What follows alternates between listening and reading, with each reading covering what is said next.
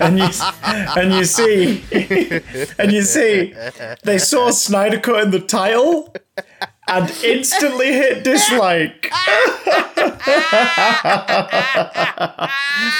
because you see, even though we were nice about them, it turns out they are all pussies.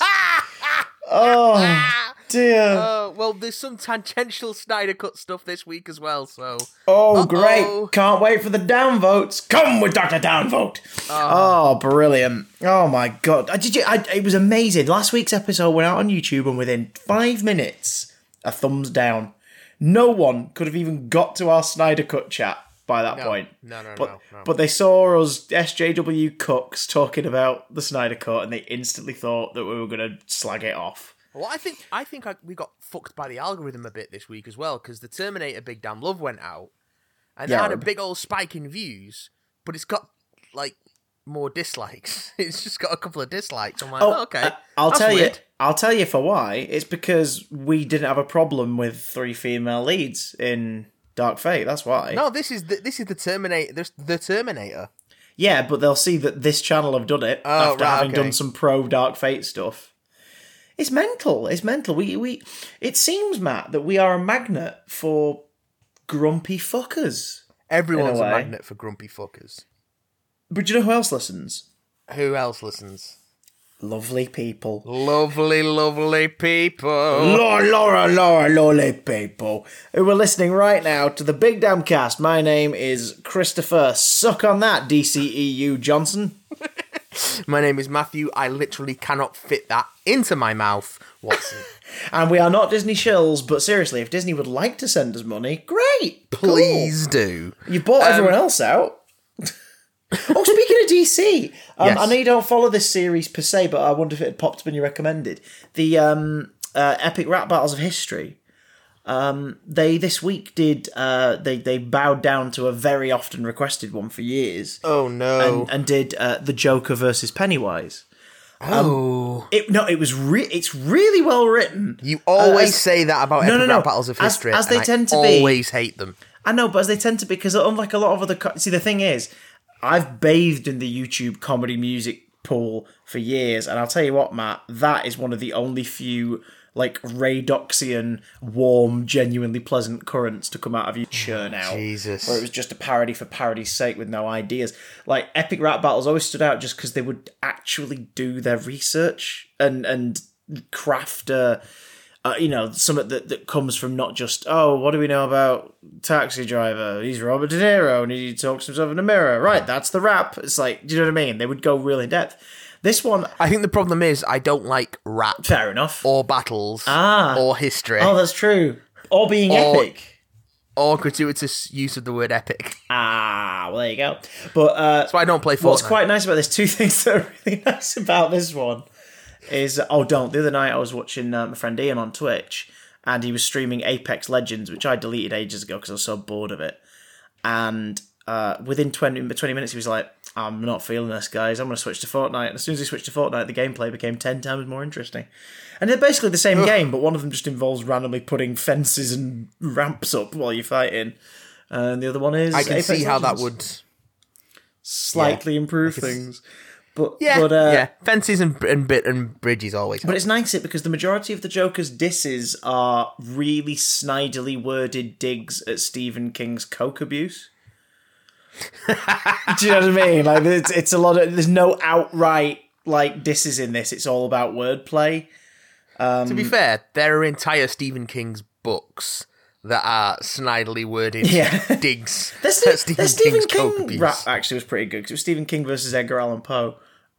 Ooh, Yeah, but um, uh, uh, this was nice because uh, that was the majority of the Joker's disses.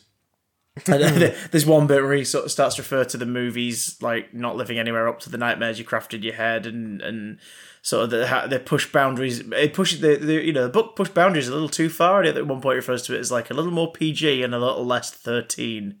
And it's like, yeah, that's mm, okay. That's a pretty good diss for the book. Good work. But um, but the other thing that's quite nice about it is the fact that the Joker they didn't do the lazy internet algorithm thing. They didn't make him look like Joaquin, nor was he based on that Joker. They just were like, what would the comic book Joker do in this situation? Yeah. And the makeup job and the hair and the costume is nice, especially because they hit a challenge. They couldn't find any purple suits that would do okay on the blue screen, but obviously they couldn't have him on a green screen because of the hair. And um, one of the techniques that they learned from another YouTuber was red screen, using red screen as a basis, because all they'd have to do is make sure that his lips were red, and then they'd just have to color correct them to make sure they worked in every shot. But in the end, they couldn't quite get that working. So, like weeks of trying to film the Joker stuff, they eventually found a purple suit that reflected like a purple speckle rather than like blending into the blue of the blue screen. Um, So they've put a lot of work into it. And the Pennywise makeup's incredible. Is it uh, Bill Skarsgård Pennywise? It's the Skarsgård one, yeah. They use Yeah. the Skarsgård one, but they, they slipped quite a lot of uh, references to both the book and the Tim Curry one in there as well, which is Fair. uh, appreciated. But, uh, but yeah, so Epic Rap, Rap Battles of History, another series that, like our channel and thousands of others, is probably going to end up dying in January because COPPA.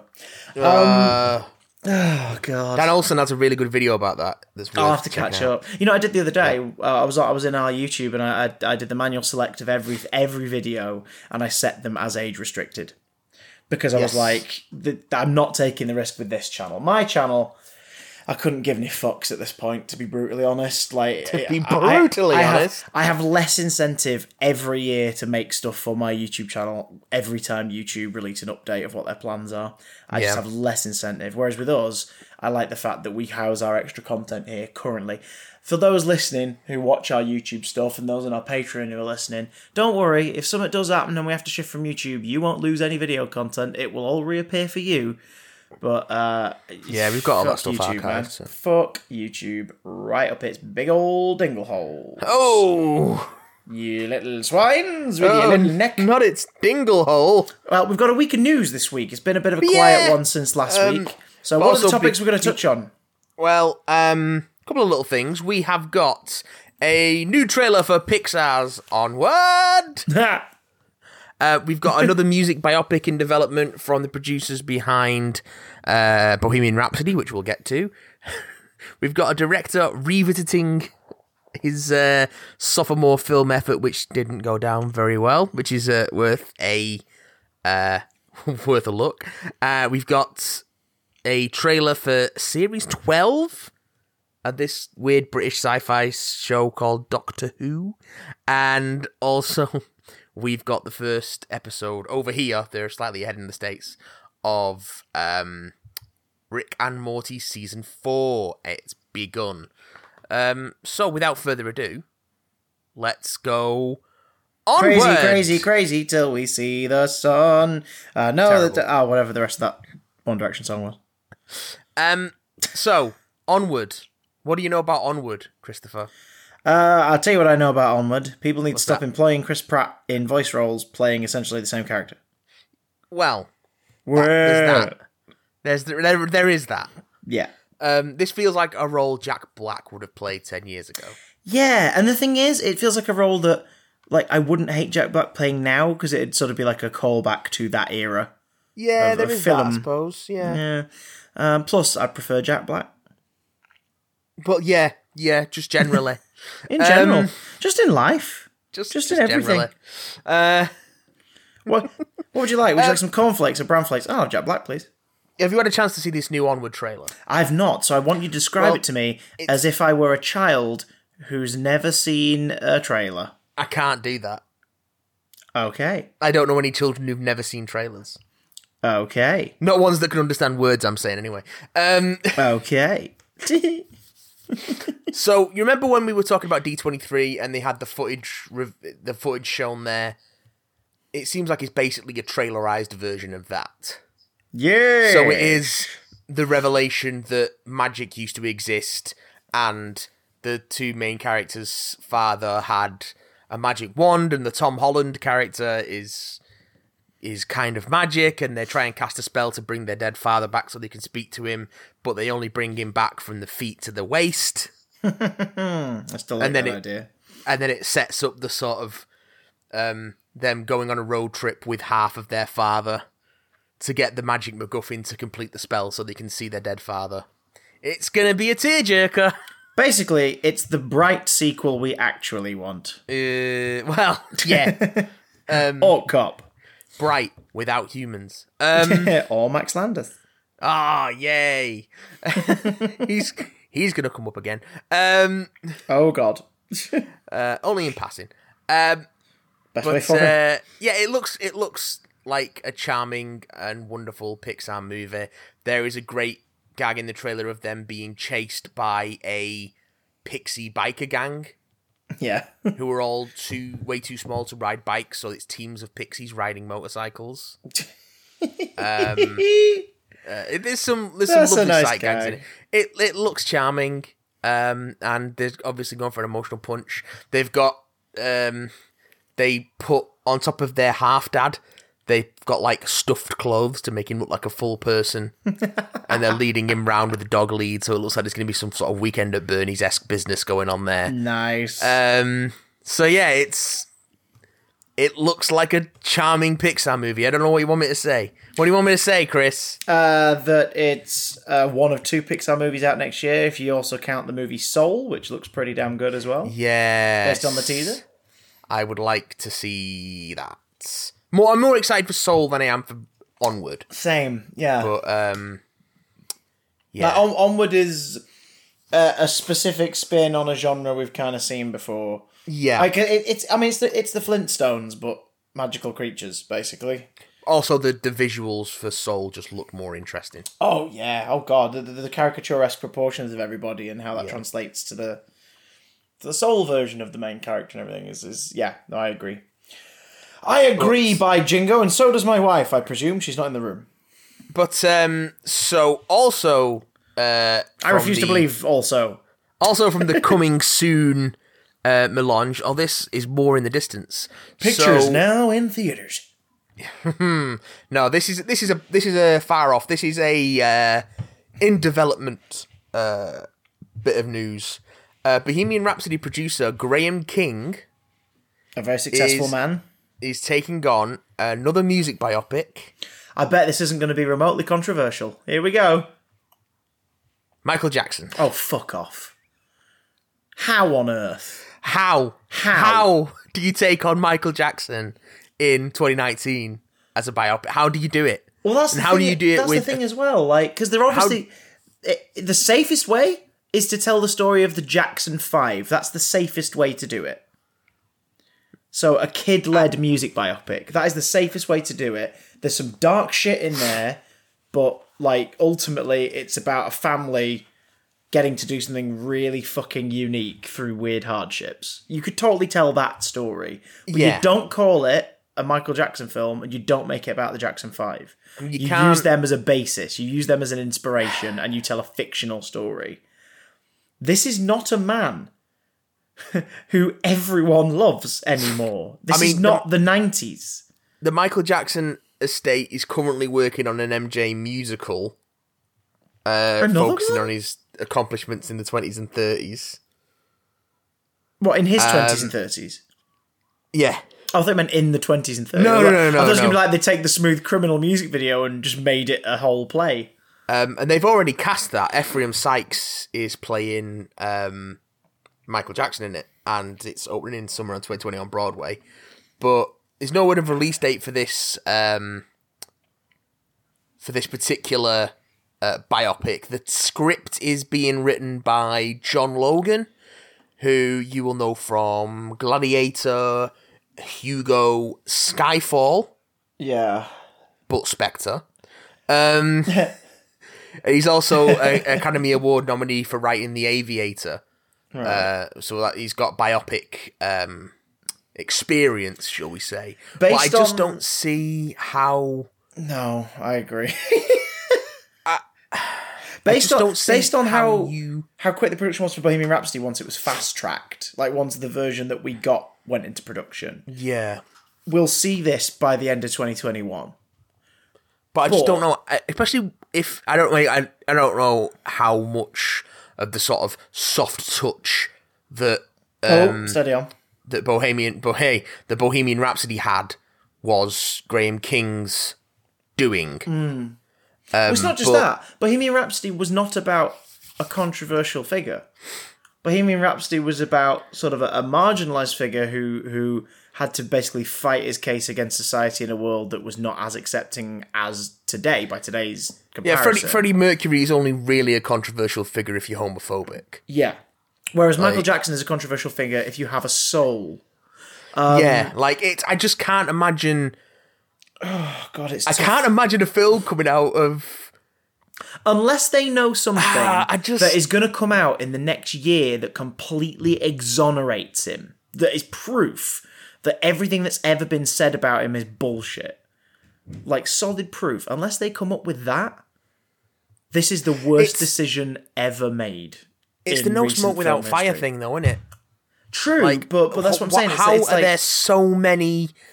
How are there so many accusations hmm. like there, there has to be something. people there has so- to be that- something. for, for there to be nothing going on? Like, and because what are these people? Yeah, what they what they what they What are they getting out of coming forward? Uh, well, originally when it first began, it was assumed that it was a case of fame and notoriety, and then the fact that it was, you know, settled and dealt with, it was like, it turns out that was the case. But then more stories came about, and more stories Yeah. came about, and then more stories came about posthumously, which of course is is can be suspect, but it's more the corroboration. Here's the thing: we've we've talked about Finding Neverland on this show. Um, no, so was it Leaving Neverland? Yeah, Leaving Neverland. Uh, Finding, Finding Neverland Neverland is- is, the J.M. Barrie biopic. Yes, and, and stage play with music by Gary Barlow. Let's take it back to 1994. Here we go. Um, so, uh, it's one of those where it's like, right, we, we, we talked about it at the time, and it was that thing of, right, either he was completely in the wrong, or he was unknowingly in the wrong, like, is was that far removed from, you know, from the social parameters and sexual parameters, and people enabled him. So, Yeah. horrible shit went down. Whether he did it with an intent to do harm or whether people let him do it without telling him it was wrong. Either way, horrible shit happened. We know horrible shit happened. Well, we we are assured that horrible shit happened. And yet, it, it, it's weird that the world hasn't just collectively gone, right, maybe it's time to just put that to bed now. Do you know what I mean? And be like, let's put him to one side. Because I cannot deny, I find myself still listening to his music. I don't blast it out my fucking phone on a bus, for example, but I'll listen to the work of MJ. I, I have I have enough of an attachment to that work, having grown up with it, that I can separate the art from the artist to still enjoy Yeah. the musical pieces. So I can see a musical using the music of Michael Jackson still working. It's going to leave a bad taste in some people's mouths, obviously. Yeah, I, I feel a little weird going back to Michael Jackson stuff now. That's fine. That's totally fine. Uh, I mean, the music is undeniably incredible, yeah, but yeah. I, when I- you when you consider the person he was, it, Oh yeah. Like I'm not I'm not going back to watch Moonraker anytime soon. I'm not No, going, I'm not no. going back I'm not going Like back that- to watch watch like Moonraker, Moonwalker. Um, Moonraker. I mean I'm not Also going I'm not going to watch Moonraker either. Would you like Moonraker's- Would you like to have sex with a pudgy middle-aged man inside a space pod? I think he's attempting re-entry. oh Jesus uh, Christ. Yeah, they actually do that gag. Oh, they do that gag in Moonraker, and it's awful. Oh god. Uh. but like I'm not going back to watch Moonwalker anytime soon. I'm not watching his music videos pretty much ever again. no, um, it's just by it choice. just feels. Yeah, but I, I have I have enough of a hmm. Enough of an attachment to that music, having grown up with it, that I I, I have managed to mentally separate art from artist in that instance. Uh, um, do you know what I mean? But I know that is Yeah. not the same for everyone. Like yourself, it's not easy to do. It's not comfortable to do. I feel I- comfortable yeah. in the fact that I've already purchased the work. Like I'm not giving any more money to the estate of quite Yeah. possibly an aggressive sexual uh, child predator. Like I'm, you know, that that- that's it. That's that's as much as a comfort that I need internally when it comes to me listening to the music on my headphones or in the safety and comfort of my own home. But you know, it's it's it's weird that even two. It's weird that even one, never mind two major business ventures are about to be made Yeah. with him as a topic Yeah. in a narrative that will undoubtedly frame him as a heroic, relatable figure. But here's also something that's going to bake your noodle. Oh, How are they going to portray? How are they going to have a singular actor portraying Michael Jackson, a man who looked so vastly different. Well, in Thriller, such a sh- Thriller across such a Live do it sort of. time. Thriller Hey? Live, Thriller Live, the concert um, tour, the Yeah. one that's in the West End sometimes and everything. They get through it by obviously having several different people portray him over the course of the concert. Do you think Um, that could work in this though? I think I think the only and this even this is not the correct way to describe it because making this is not inherently one of these. But I think the only smart decision that they could make in relation to this is to tell a story of young Michael. Yeah, I don't think you can go past like too far into his solo career. Like if you were telling me that this was being put together by the people who'd made like um I mean there's obviously structures to these things. There's a stereotype of the music biopic structure, but if you told me Yeah. that, like the guys who made Walk the Line, for example, were doing it, I'd have a little more faith in the notion because I'd be like, right, they're going to take care. They are here to tell a story of a time in this individual's life. But the fact that it's the people who made Bohemian Rhapsody, which I've gone on record as saying on here, I fucking hated. Yeah, Um, I I also did not care for Bohemian Rhapsody. Like I love Queen, and it's my love of Queen that stopped me from enjoying it because Yeah. it, it was just so there's so much slimy shit going on in terms of the creation of it. That's not even touching on Bryan Singer's involvement. Um, like Bryan Singer touches on Little Boys. Uh, that's more my uh, and yeah, I said it. Um, that's more to do with the fact that dark as fuck that wasn't it, but grimly true. It's all I'm gonna let it go. No, that's cool. I'm just going to remind everybody: Bryan Singer touches young men. So, um, like even prior to that, there's the whole thing of the production of the previous version of this film and Brian May and Roger Taylor's weird fucking um, notes for it that ultimately prove Yeah. that they don't realize and I love Queen. Queen is not Queen without those four individuals. That's Queen. Yeah. It has to be John Deacon, it has to be Brian May, it has to be Roger Taylor, and it had to be Freddie Mercury. But that the story of just them is not a film. You there are several points in Freddie Mercury's life that would make for a film. And Yeah. the fact that the fact that they couldn't see that. And the original because again short too long didn't read. The original version of this movie was it was the story of the last couple of years of freddie mercury's life was what it was going to be. Sasha baron cohen was going to play him. He was heavily involved in the development for the longest time. Like we're talking about 10 years ago the news was first breaking that they were Oh yeah, were I, I remember this rumor going far, as far back as far back goes. Yeah, I was I was doing I was doing uh, co-presenting on a radio show like, and that was ten years ago, and that was when we were first talking about this. So it was like there's gonna be a Queen movie, and Sacha Baron Cohen's gonna be Freddie Mercury, and, and It was like not long post Bruno, I think. Yeah, it was, it was just post Bruno. We were all making the jokes about you know like oh I guess he just puts on the Borat mustache and he's Freddie Mercury, and all this that and the Oh. other, and you know um. You know, it's a kind of magic, um, all that sort of shit. so, it's a fresh joke for 2009.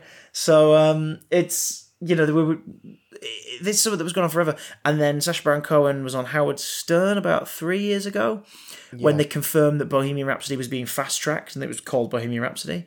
And he talked about the fact that they wanted to tell that story, and then someone he wouldn't name who it was got involved and said that they like, oh, it's an amazing story we're telling. You know, that Freddie passes away in the second act. And he's like, what do you mean? Well, you know, the third act goes on to talk about how Queen like continued on in his honor and went from strength to strength, and it's like, what? What? It's like no, What? Que- Queen. As far as most Queen fans are concerned, Queen hung up the name uh, with the Freddie Mercury tribute concert in the early nineties.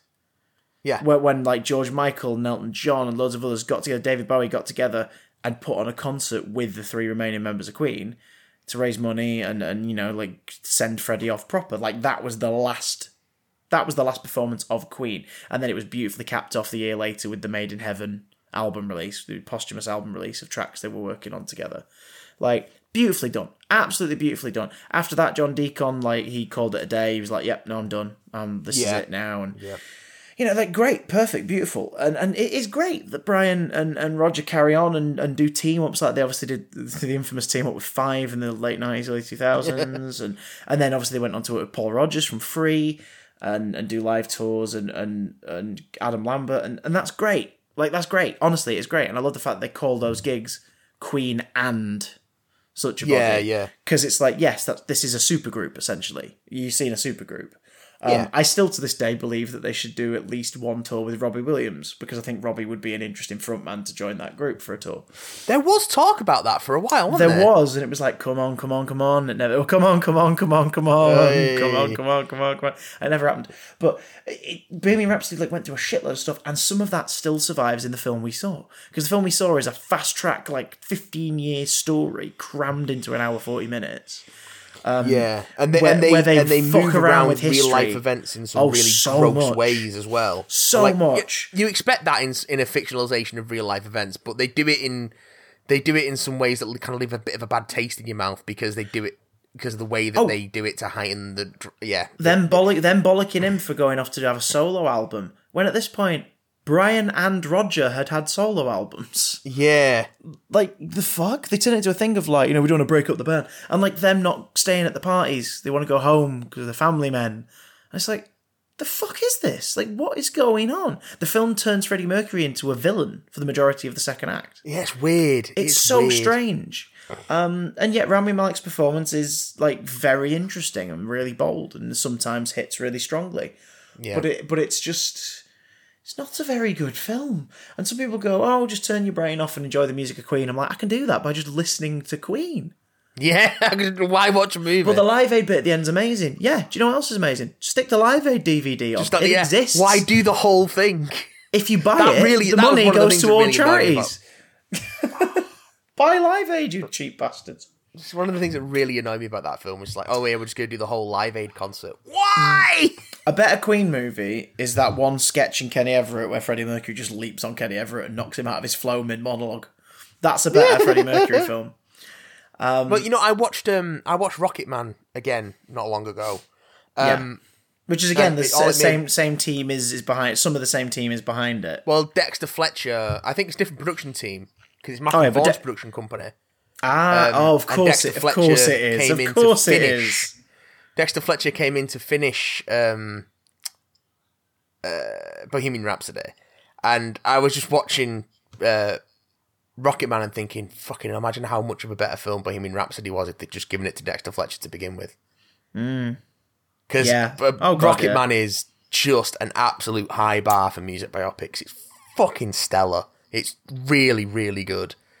Um, but yeah, Bohemian Rhapsody is a shit show, and I can't imagine. Again, I don't know how much of the the mess that it ended up being uh, Graham King was responsible for, but I I just don't see how anyone involved with that with the something as sort of flat and milk toast as Bohemian Rhapsody has any chance of sort of co- uh, sort of navigating the the The minefield. the minefield that is Yeah. Michael Jackson. I just don't I don't see how that's going to work out in anyone's best interest. But this film is is uh, twenty years too late. Like late, Yeah. n- Yeah, late, yeah, yeah. late nineties post original trials MJ. The world was kind of in a feeling of oh, thank God he's not a he's not a monster. Thank God. Like tell the story then, it would have existed, and now Yeah. it would then retroactively exist as a weird time capsule of the world at that time. yeah, yeah, yeah. I You can't tell the story now. No, no, It'd be, no. it'd be like it'd be like it'd be like someone doing a story about Jim will fix it. And, Yeah, and and like- not talking about Savile. fucking doing a Savile or doing like. I mean, it's a slightly different case, but Hmm. this- imagine someone doing a fucking Lostprophets movie. Oh Jesus! Yeah, know what I exactly. mean? Exactly. It's like you. Why touch this? Why I mean, touch and- this? there is a difference between like the alleg. Some of these are allegations. Yeah, and, again, some of again, this that's, so actually much, ha- that's so- so much to stress of for the fucking legality of it all. Like we difference don't know like- for certain. when you're comparing Michael Jackson to Ian Watkins, like Ian Watkins is a convicted paedophile and child Yeah. rapist, and Yeah. Michael Jackson's alleged to be a child rapist. Um, so you know, there's a difference in that sense. But And before anyone brings it up in the comments and stuff, yes, there are the weird, suspicious circumstances like- in relation to the gentleman who put out, put together the Finding, uh, the Leaving Neverland documentary that do suggest that there is some odd stuff going on from their POV. But again, it's not proven. Just like the accusations aren't proven solidly. All of And, this but is there are also, you know, there are also accusations and allegations independent of leaving Neverland. So Yeah, oh, absolutely. But I mean, And have I- been for I, I know, I know if we didn't at least mention that, people would be like, "Well, technically, Oh, yeah, the- yeah. there's the stuff about his company going down and all that." And it's like, yeah, no, sure, I read all that too, and I too was like, "This is weird," but you know, no smoke without fire.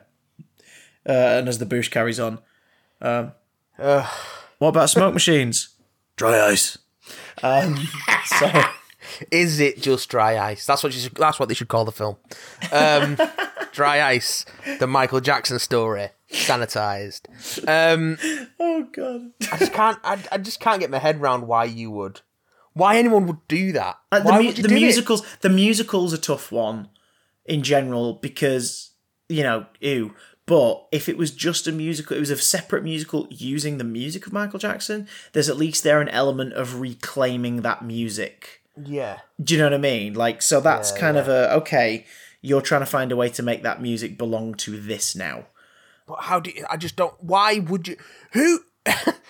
Who wakes up in the morning and goes, "What? You know what? My life isn't difficult enough. I'm going to make a Michael Jackson biopic in 2019." Like, what the fuck are you doing? what are you thinking? some sony executive who's like we have a shitload of uh, property here that we could make money from let's tell this story it's just like or maybe don't guys maybe don't tell that story Um, but on the subject of troubled productions, Yes.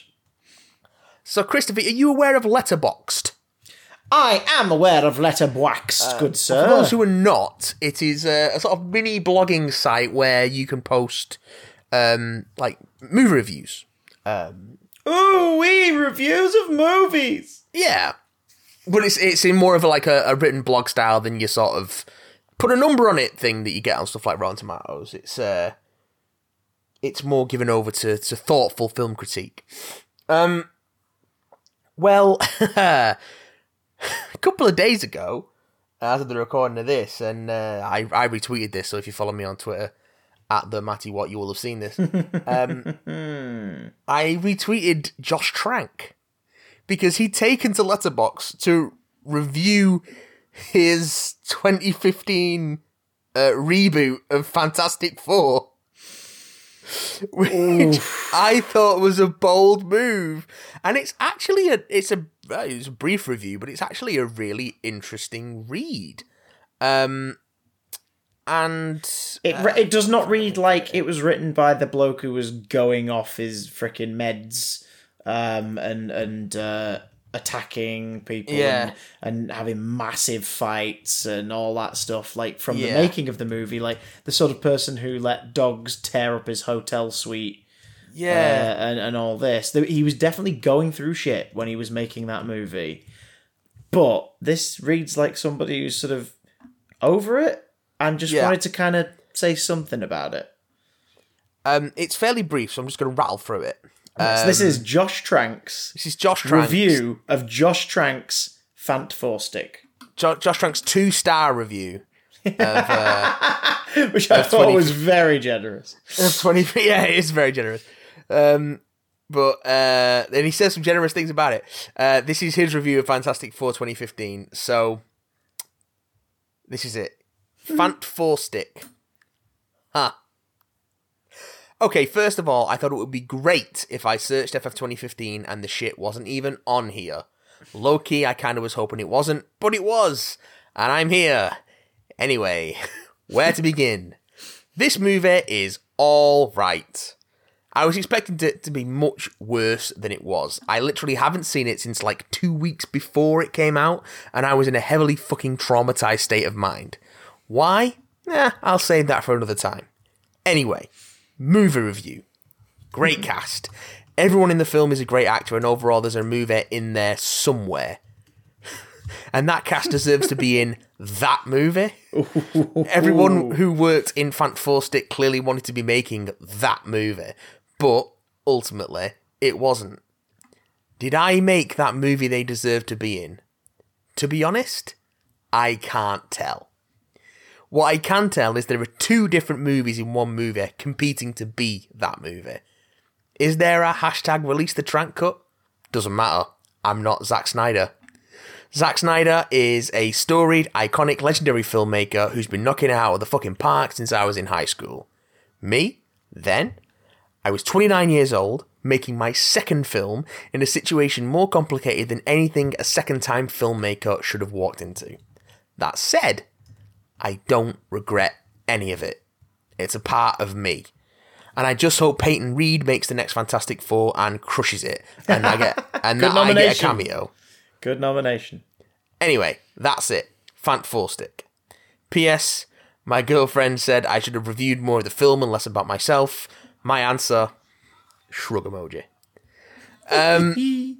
so yeah, that's Josh Trank's um, four years later thoughts on his Fantastic Four movie, and I I, I think he's remarkably generous to the film. Oh god, yeah. Um, I think oh he's god, he is. Yeah. Like, no, not everyone in that film is a great actor. but I guess you kind of have to be diplomatic. Like, Kate Mara is dog shit in that film. Miles Teller is dog shit in that film. Jamie Bell and uh, Michael B. Jordan are trying their damnedest. They're really trying hard. Toby Kebbell, Kebbell probably had a really good Doctor Doom in him, but we never got to see it. But yeah, I don't know. He was just like, I think he was he was doing something. I don't know he what it was. Back when he was Victor Domashev, I think he was having more fun. Yeah, so God knows what that and that, uh, it just yeah, it's mm. but I think it's an interest what the interesting bit here is um the the idea of him being like shoved into this big studio picture on his second film because that has become an increasingly common um thing for uh, indie filmmakers to be sort of subsumed by the studio system a couple of movies into their career because he got picked up for Fantastic Four on the back of Chronicle, which he did with Max Landis. Um, Max Landis ended up getting much more of a career out of Chronicle than Josh Trank did. However, Max Landis is a piece of human garbage, so fuck that guy. Um, Josh Trank might also be garbage, but it seems like he's probably just more of a troubled individual because he's kind of gone off the radar since his uh, post fan Fant Four Stick meltdown and sort of kept a low profile. Low profile. Yeah, got, dro- got dropped from uh, a Boba Fett project, so like, Yeah, he's so been he's probably- through a lot. He's been trying to sort himself out probably and get his career back on track. Um, but yeah, I think it is there is that risk, and I think some studios are definitely better at it than others.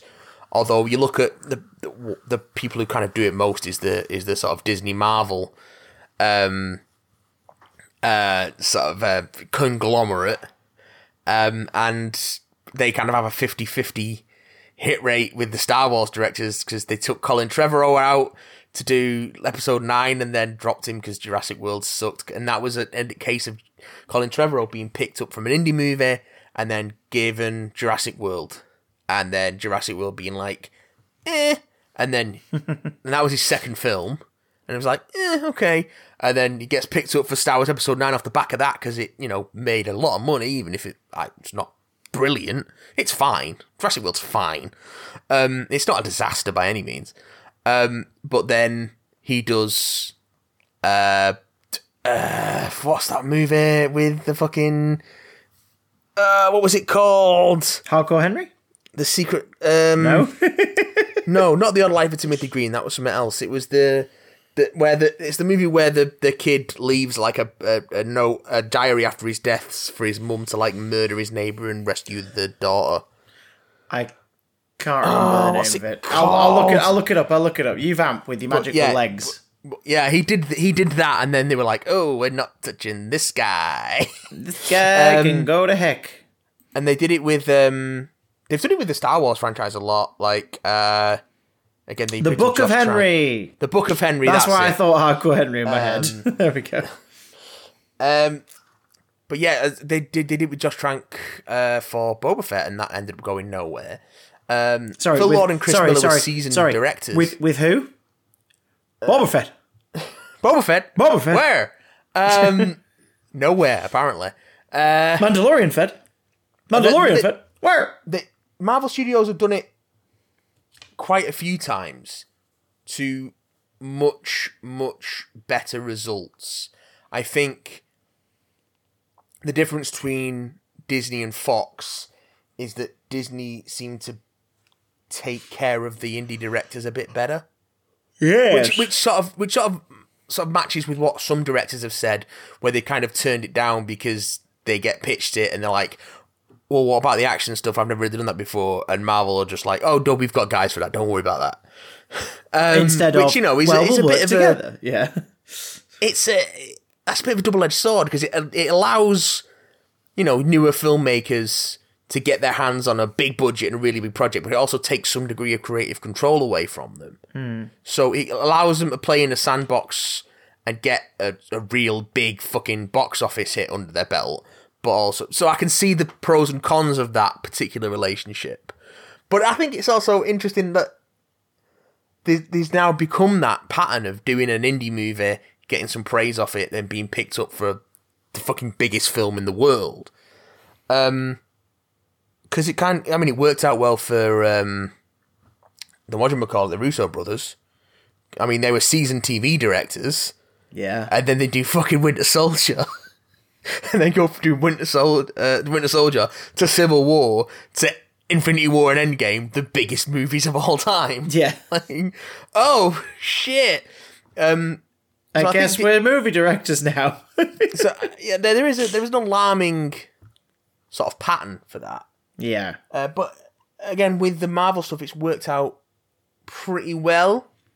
Yeah, none of I watched- none of the films have been terrible films. So I think that, I think- ultimately the recipe has worked with varying degrees of collaborate collaborative um yeah, comfort. I mean, obviously, like Joss Whedon wasn't an indie filmmaker by the time he was working on Avengers, but like by the time he was doing Avengers two, it was very clear he was upset and unhappy with the way he his input was being used, uh, and the way he was being kind of, um, for lack of a better word, bullied a bit into doing things the studio's way.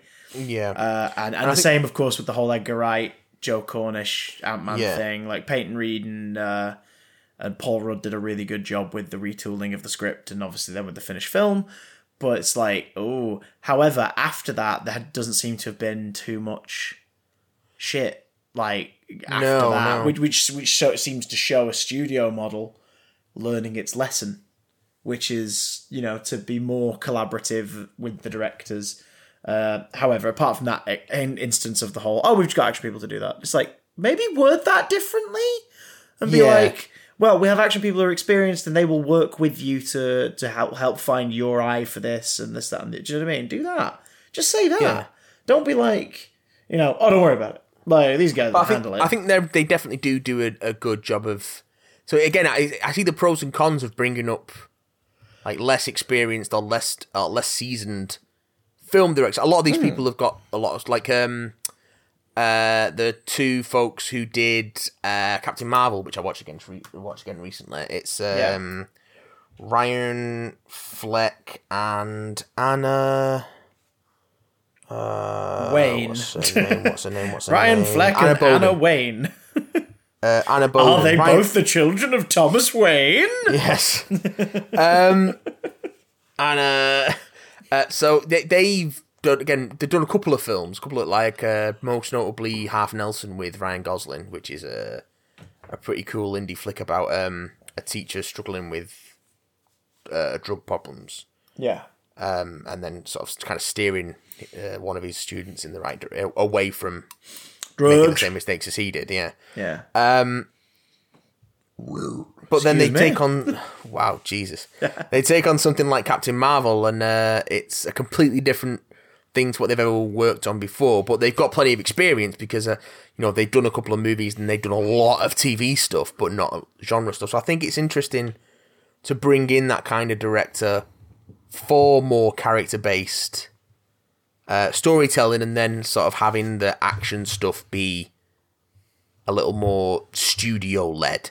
yeah. And and that's where you get the, the the criticism that oh everything feels the same. And I'm not you know I'm not nah I'm not ruling that out, but I'm also not necessarily sold on that as a Yeah. as Each a- film each film has enough of an individual tone and voice. yeah to, yeah. to make its mark. There's there's a couple that feel a bit cut and pasty in places. Like I, I really enjoyed Far From Home, but it did kind of feel like copy paste Homecoming a bit. and uh, but that's the same Yeah. dir- that's the same director, but it, you know, story wise, it should have felt a little more distinct, maybe. And same with uh, Captain Marvel. I felt Captain Marvel felt a little cutty pasty with say like um like the Ant Man films a little bit and and whatnot, but they they still are they still have enough identifying factors between them that they are a distinct cinematic experience. They just have echoes of each other. But where it comes, where the benefit you get from bringing in these less experienced genre directors who are more experienced with TV and character pieces is that the, the character stuff really sings. Yes, yeah, Which he absolutely. definitely does in like the Ant Man films and he definitely does in Captain Marvel. Hmm. Like all the stuff with Black Panther, especially. Obviously, obviously Ryan Coogler's, Yeah. Ryan Coogler's from more cinematic background, but like it, it But the, I think the Black voice of the Panther's only individual. his third film? yeah, after fourth Creed and Uh, oh, Creed, Fruitvale Station. Fruitvale Station. Yeah, Did he have another one as well? I think it was just those three at that point. I'll have to look it up. But yeah, I, um, that's again, again, Ryan Coogler's a great example of someone who's done like mostly character-driven stuff, and then is given fucking Black Panther. Um, but And, again, I think and then certainly brings that to it. Like the stuff that uh, sticks out from Black Panther for me, just thinking back to it, is just those little moments. so. Yeah, I feel if jo- if Josh Trank had had a bit, it seems like Fox kind of threw him to the wolves a bit. Yeah. Um, and to be fair, he did have some sort some He brought some wolves of his own, it seems, at the same time. Yeah. They fucked up a hotel room. Yeah. Um, he did. He did have some sort of genre experience with Chronicle and, and, and experience with special effects and such, but I feel like the kind Fox was also kind of, I think in in the in the, the I think it was Josh Trank who said it. They were kind of just getting in their own way with Yeah. with the way that they were trying to make it and um and get involved in the production of it and change things and chop things. So uh, I think had Josh Trank been given a more sort of Marvel Studios esque supportive relationship, we could have got a very different Fantastic Four film. Do you know what Fantastic Um, Four film would have best suited him? Keep it relatively low budget, go off of the found footage element of Chronicle, and tell a story of nine year old Franklin Richards trying to vlog a week in the family life. Yeah, yeah, exactly. Like the Fantastic Four through Um, the eyes of a child. Uh, with a found footage like structure. yeah, that could definitely have worked. That would have been adorable and would have played very much to his strengths, but just recontextualized them into a, a family film. Yeah, but um, Plus, we No, could have had a, we could have had a breakout uh, uh, star as well, and like a nine year old lead who's just amazing. So yeah, that could have worked nicely. But uh, yeah, hey, there we go. That's Josh Trank looking back on Fant Four Stick. Um, maybe maybe they'll consult him over the uh, inevitable um, John Krasinski, Emily Blunt starring MCU. version. I I we'll see. We'll see. Um, okay, okay, you know what we'll see early next year. yeah, In mere weeks, New Year's possibly. Eve, uh, New Year's Day, even.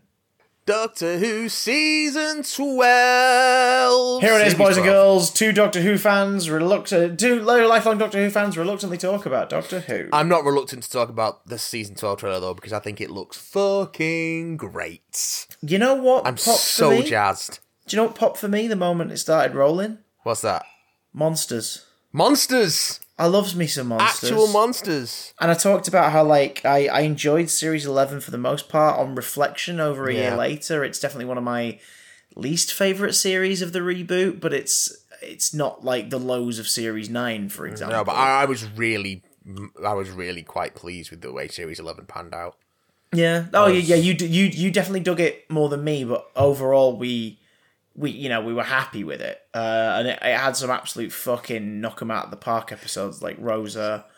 Um, it had some ones that were a bit tonally misfired toward the end, like Arachnids in the UK. But, Yeah, it, but the, it's just, you know, the journey to that final ten minutes was really fun. Yeah, I mean, come on, Graham in a hallway trying to attract one of them, and then Ryan at the last second slamming a pan over the top of it like a mug. It's and then just- they, and then they fucking slide like the coat or whatever underneath, or the tray underneath it, so they can pick it up. I just love how It's silly it was, yeah. so good.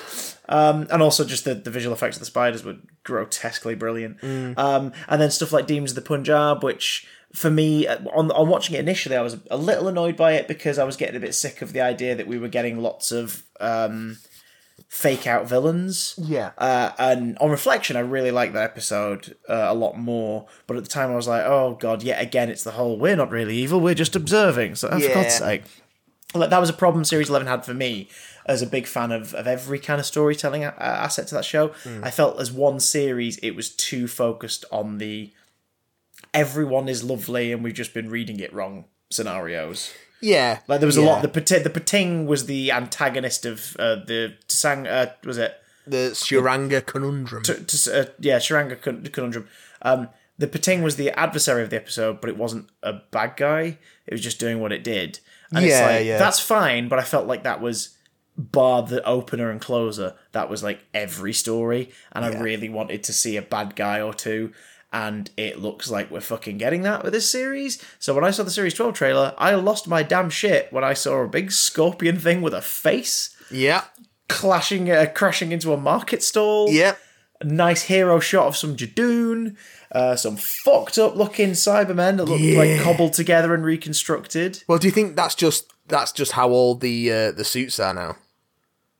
I don't know. See, there's a bit of just the actual wear and tear on the suits. well, there's a bit of controversy going on around this. Uh, uh, uh, I don't know the full story, and uh, if if it gets put into an article form at some point soon, I'll retweet it on the Twitter account. when you say controversy, do you mean actual controversy or fan um, well, controversy? uh, a, a bit of both, but not in like a trying to make argument sort of sense. There was a visual uh, artist who worked on conceptual stuff for Doctor Who over the last few years, who no longer works with them. But obviously, after he left, he posted some of his stuff that was never used. Yeah. And one of which was a Cyberman design. This would have been around the time of Nightmare in Silver. yeah. And the helmet had a very distinct designs with these like razor thin cheekbones and these Iron Man little grids in the in the cheekbones, you know, the little bits underneath the the cheekbone itself, with like a little ah, separate okay. grid and all this. And if you look at a side by side of that artwork and this Cyberman in that close up on the trailer, it's the same head. Obviously a bit more dented and fucked up, but it's the same head. So it's not the Nightmare in Silver design. Oh, And it's like, oh, that's oh, okay, because it doesn't look like odd. these are. It doesn't look like these are fucked up versions of the existing ones. It looks like these are cobbled together, like they've repaired parts of themselves and stuff like that. Um, set reports from a while ago when people spotted some of them on location said that like they had some of them had tunics on and had like you know pouches and stuff that they were retrieving weapons from like they were in sort of medieval it seems to be a medieval period oh, oh, that could be interesting. Yeah, so that'd be quite a cool one. Um, but it's like, oh, did they? Like, I mean, I guess they own his design, but like, he does kind of have to at least be notified that that's happening. Yeah, I guess. But he, he, do you know what I mean? Just out of common decency. So it's this whole thing of Especially if they then go Oh. and use that design for merchandising and such. yes, it's like, are they fucking him over? What's going on? And I really hope that's mean, not the yeah. case. But I mean, stuff like that's happened. It's entirely possible production are just like, oh, we own this artwork, and no one has sort of looked into like if it's on a current team or Yeah. you know, it's it's stuff stuff does happen, especially with the BBC. Um, But uh, um, you know, it's it's it's uh. mm. However, they look cool. Um, yes. there's that freaky thing phasing through the doors of the TARDIS and what looks like the, way it's directed. It looks like it's someone's being pursued and they're looking back as this thing's like phasing through the doors. It looks pretty freaky. Al- Also, um, shots Them of. lush greens, bruh. sorry? Them lush greens, bro. Some, some lush greens, some uh, besuited Doctor and companions, some. Yeah, the, the, the 13th stars. Doctor's alternate outfit kind of looks like a, a an 11th Doctor outfit in grey and, and, and gold. And also, I, I, I was on board the moment I heard the name's Doctor, the Doctor. Yes. just the look on her face. It's just, it's it, it in this trailer. Sort of it it's um sort of really showcases what I liked about Series Eleven and, and Jodie's Doctor. It's that boundless positive energy, Yeah. um, which is then reinforced by her companions, her mates, her fam. Um, and this sort of trailer sort of distills that, and it's just uh, yeah, it's gonna be really excited for more.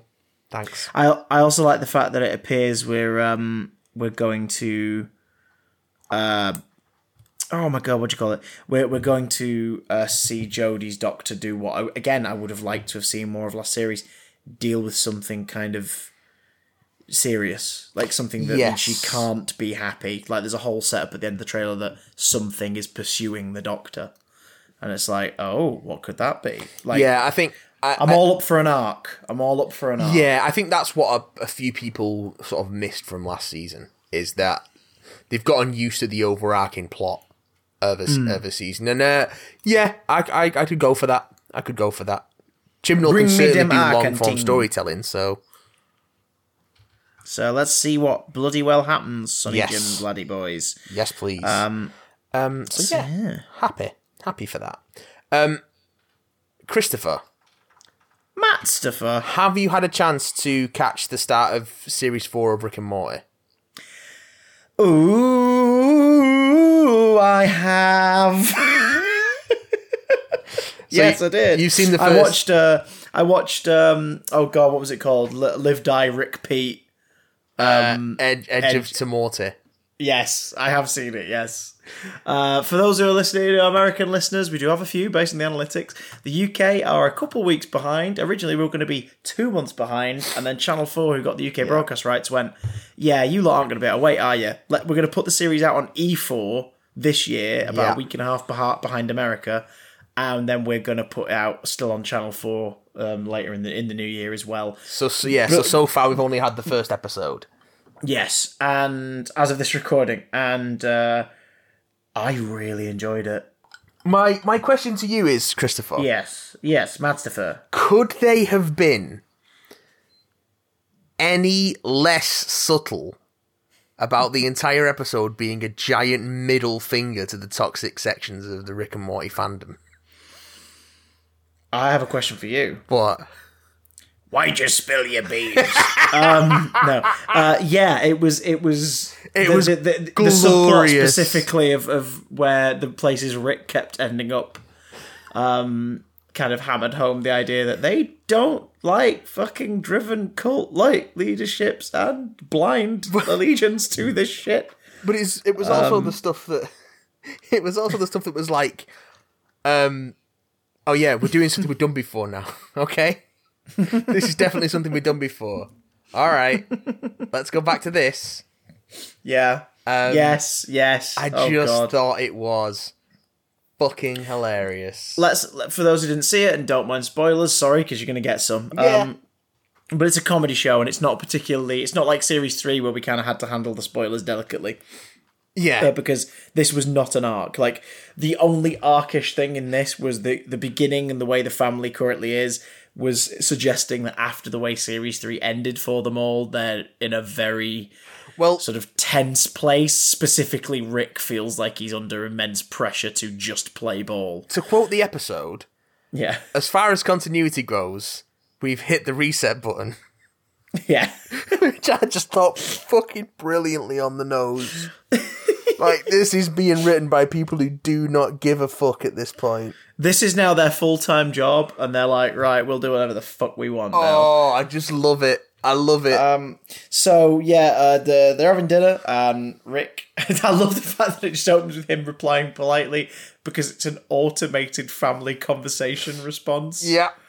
Like he's just sort of he's he's like half shut off his brain, so he can be thinking of other shit whilst his body replies to their questions. It's glorious. It's glorious. Um, so he takes Morty to get hold of some death crystals, which show you your every possible avenue to your death. And this is one of those episodes where I will pick up this season on home media because I want to pause every single one of those screenshots. yeah, they're pretty great. Because there's like four scenarios minimum in each window that are moving and there's stuff going on. Um uh I just oh god, like I I love love love the fact that's such a great sci-fi concept and I love the fact that Morty's at the point now where it would corrupt him.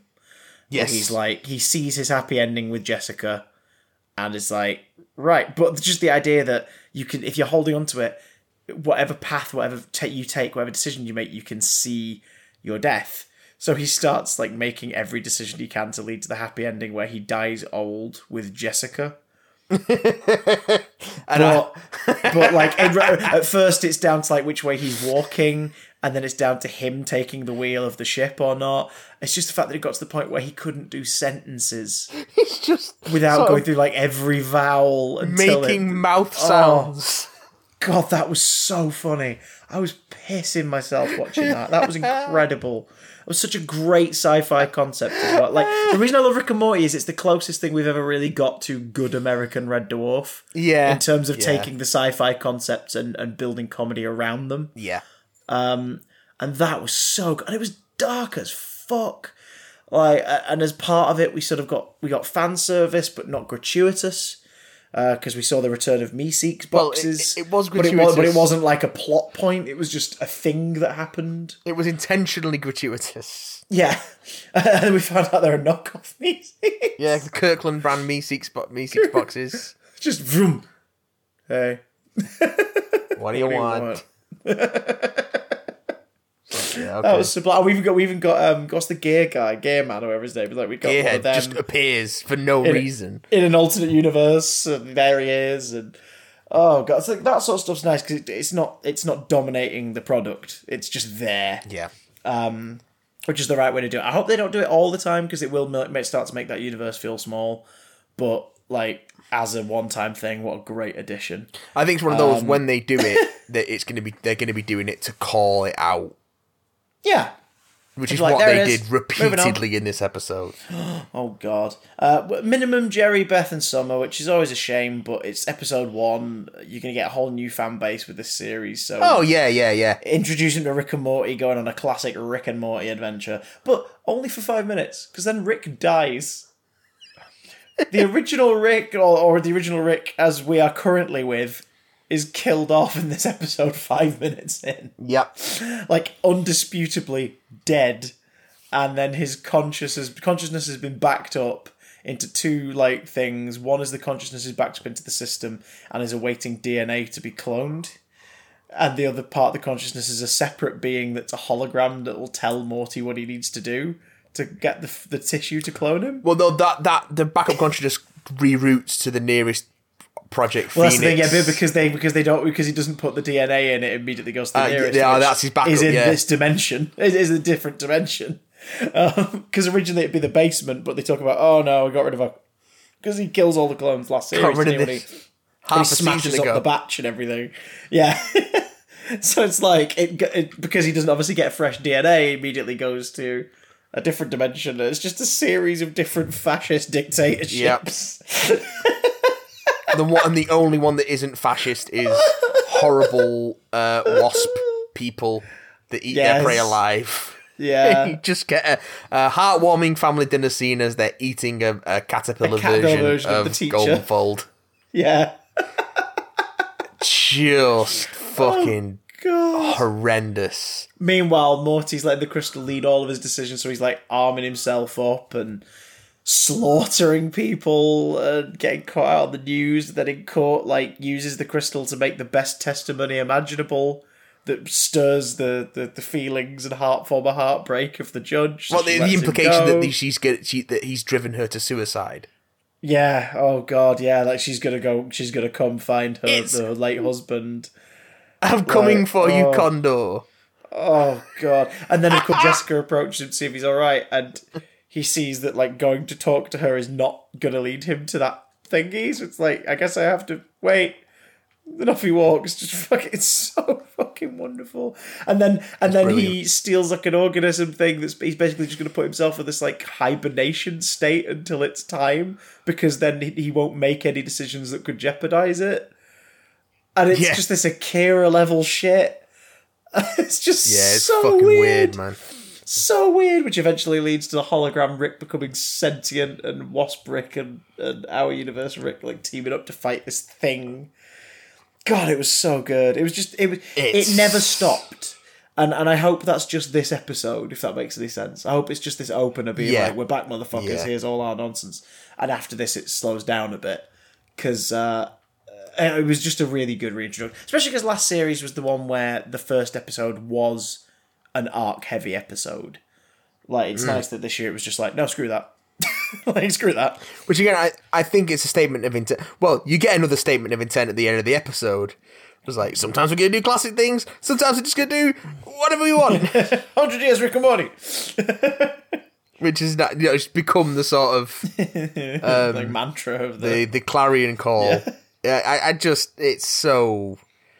Oh man. I noticed as well, uh, mostly because the story didn't really offer an opportunity for it, but they had um, they had reduced Rick's open nihilism slightly, and I think that's a conscious decision. Yeah, he sort of kind of softens in this episode. yeah. I think that's a conscious decision Um, to like stop playing toward the absolute twats who've backed the show and, and decided that it's a way to live, yeah. and it's It definitely feels like a response to some of the more toxic elements of the fandom that have popped which is a up sh- which is a shame in one way because like I don't like to think that those idiots have ruined it for everyone because part of the charm of the show was that one of our main characters is an unforgivable dick cheese machine. Um, yeah, and that's kind of part of the appeal of it is that you know it's fiction. We are watching someone we would never spend any time with ever, like do shit horrible horrible shit that backfires on him and those around him. Um, but at the same time, I didn't mind it because Morty took on the the more kind of like dark, yeah. violent role. Well, it's it, it's it's the, the sort of the implication that that Rick's rubbing um, off on him. worst impulses have rubbed off on Morty. But, all, but also, Morty's motivation was very understandable for a 13 year old with a crush. exactly. like, um, I, I, I just fucking love this show, and I, I'm glad. I'm It's, glad it's back, and I'm glad it was good. yes, I'm glad it was good. 100 years, I'm Rick and very Morty. glad it was good. 100 more years, Rick and Morty. hundred years. Um, so finally, to f- cap out the show, we Captain got America? um, we got a lovely email oh, we don't have Captain America. from. No, not for Captain America. Although Captain America will be involved. Oh, meats. Um, this one comes in from uh, a self-proclaimed loyal listener, Dan Opie. Um, he says, "Hello, Hello. my big damn boys." Da-da-da-da-da-da. I apologise for it has been some time since I last emailed, mainly because I'm so darn busy these days. I want to firstly say congratulations on three fabutastic years of content. You're always my first port of call when I have a long journey or need to get work done, and never fail to brighten my day. Well, thank you very much, Dan. That's uh, that's really sweet. Thanks, Dopey. Dan Um, Opie. Oh, I mean it lovingly. So- I've been in a Snow White pantomime. It's technically a loving nickname. So I thought of a question for you to ponder, which could potentially fill an episode in a slow news Ah. week. I'm not going to fill a whole episode with it here, but we're going to spend some time Matt. on it. Ma- Matt. If you were in Matt, charge, I feel What? bad about the Dopey thing. Will you send Dan a fiver? no. You can send us a fiver on Patreon if you want so. Um, Hang on. how am I, What? how am I No. supposed to send him a fiver? Never mind. Um, I'll buy him Uh, a beer if I ever meet him. There we go. Okay. Sorry, okay, Dan. Opie. Um, What's your question, Dan Opie? if you were in charge, you'll like this. Not a lot. Uh, no, you'll like this. If you were in charge of the What If series, what would your What Ifs be for all 23 of the MCU Oh, movies? shit. Of course, we already have a tiny peek at it, which you can incorporate or discard as you wish. Yeah, like we can we can understand some from what we've seen. fabulous boys. Like Yeah. like the Captain America one appears to very simply be what if um, Agent Carter becomes Captain America, Becomes Captain America, yeah. Um, whereas the others are a little more vague. Like we're not quite sure what the zombie plot is, and we're not quite sure what Hmm. the uh, the the Star Lord being uh, uh, uh, um, T'Challa being Star Lord is yet, but. We could we could absolutely use just the, the films themselves as a springboard. You up for this? yeah, I'm up for this. Oh shit, son. Um, Um, let's guess. We're just spitballing. No prep, folks. start Uh, at the beginning. yeah, Iron Man. with oh Howard the Duck. I was going to say uh, uh, Iron Man. Um, hmm. I guess it would probably be. Um.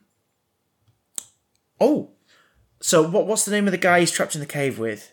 Uh, Tenzin. Tenzin. What if Tony had died and Tenzin escaped? I was thinking of that one.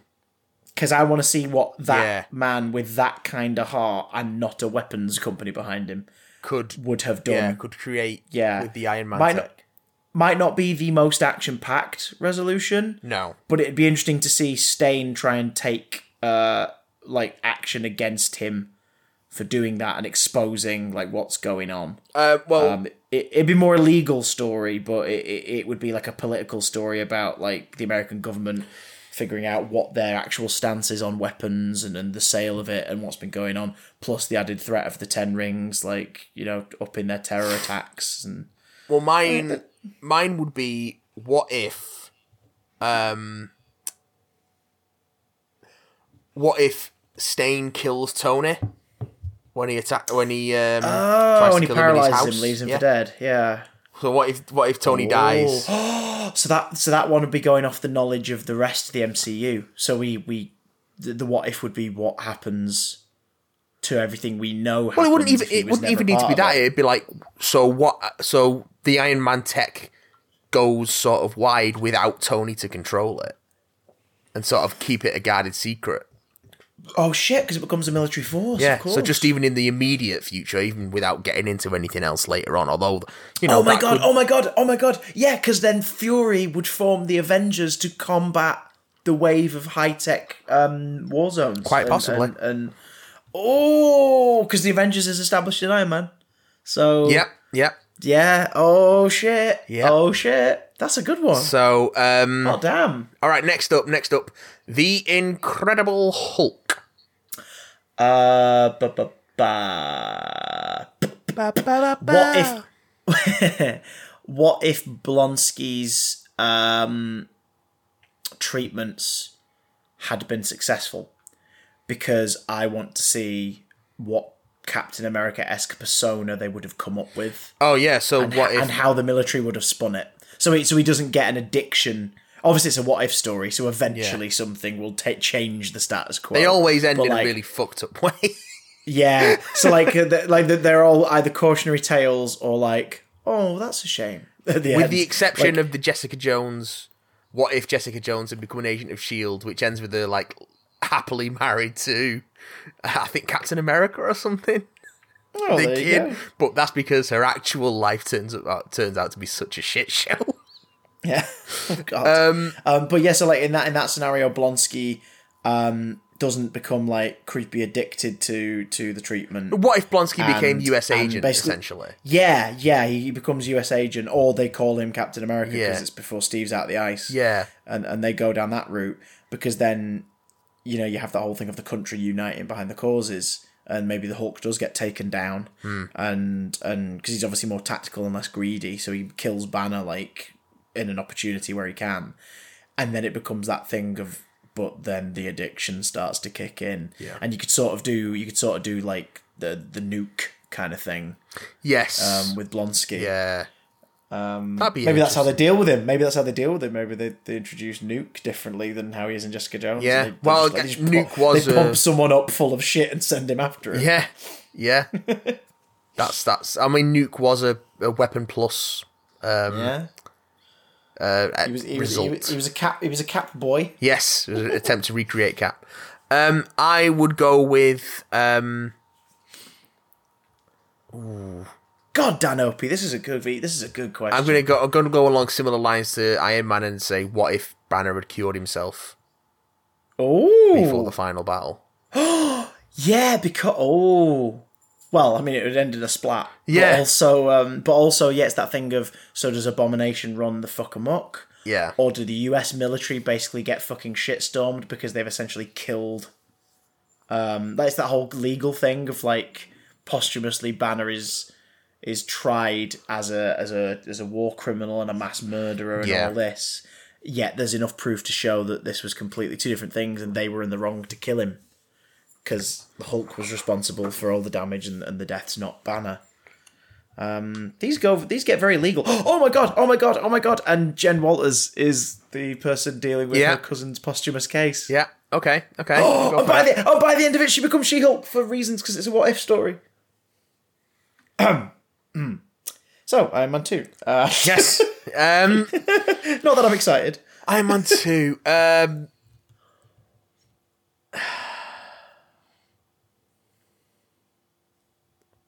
what if Justin Hammer gets away with it? Basically, Haha. So he he kills Tony.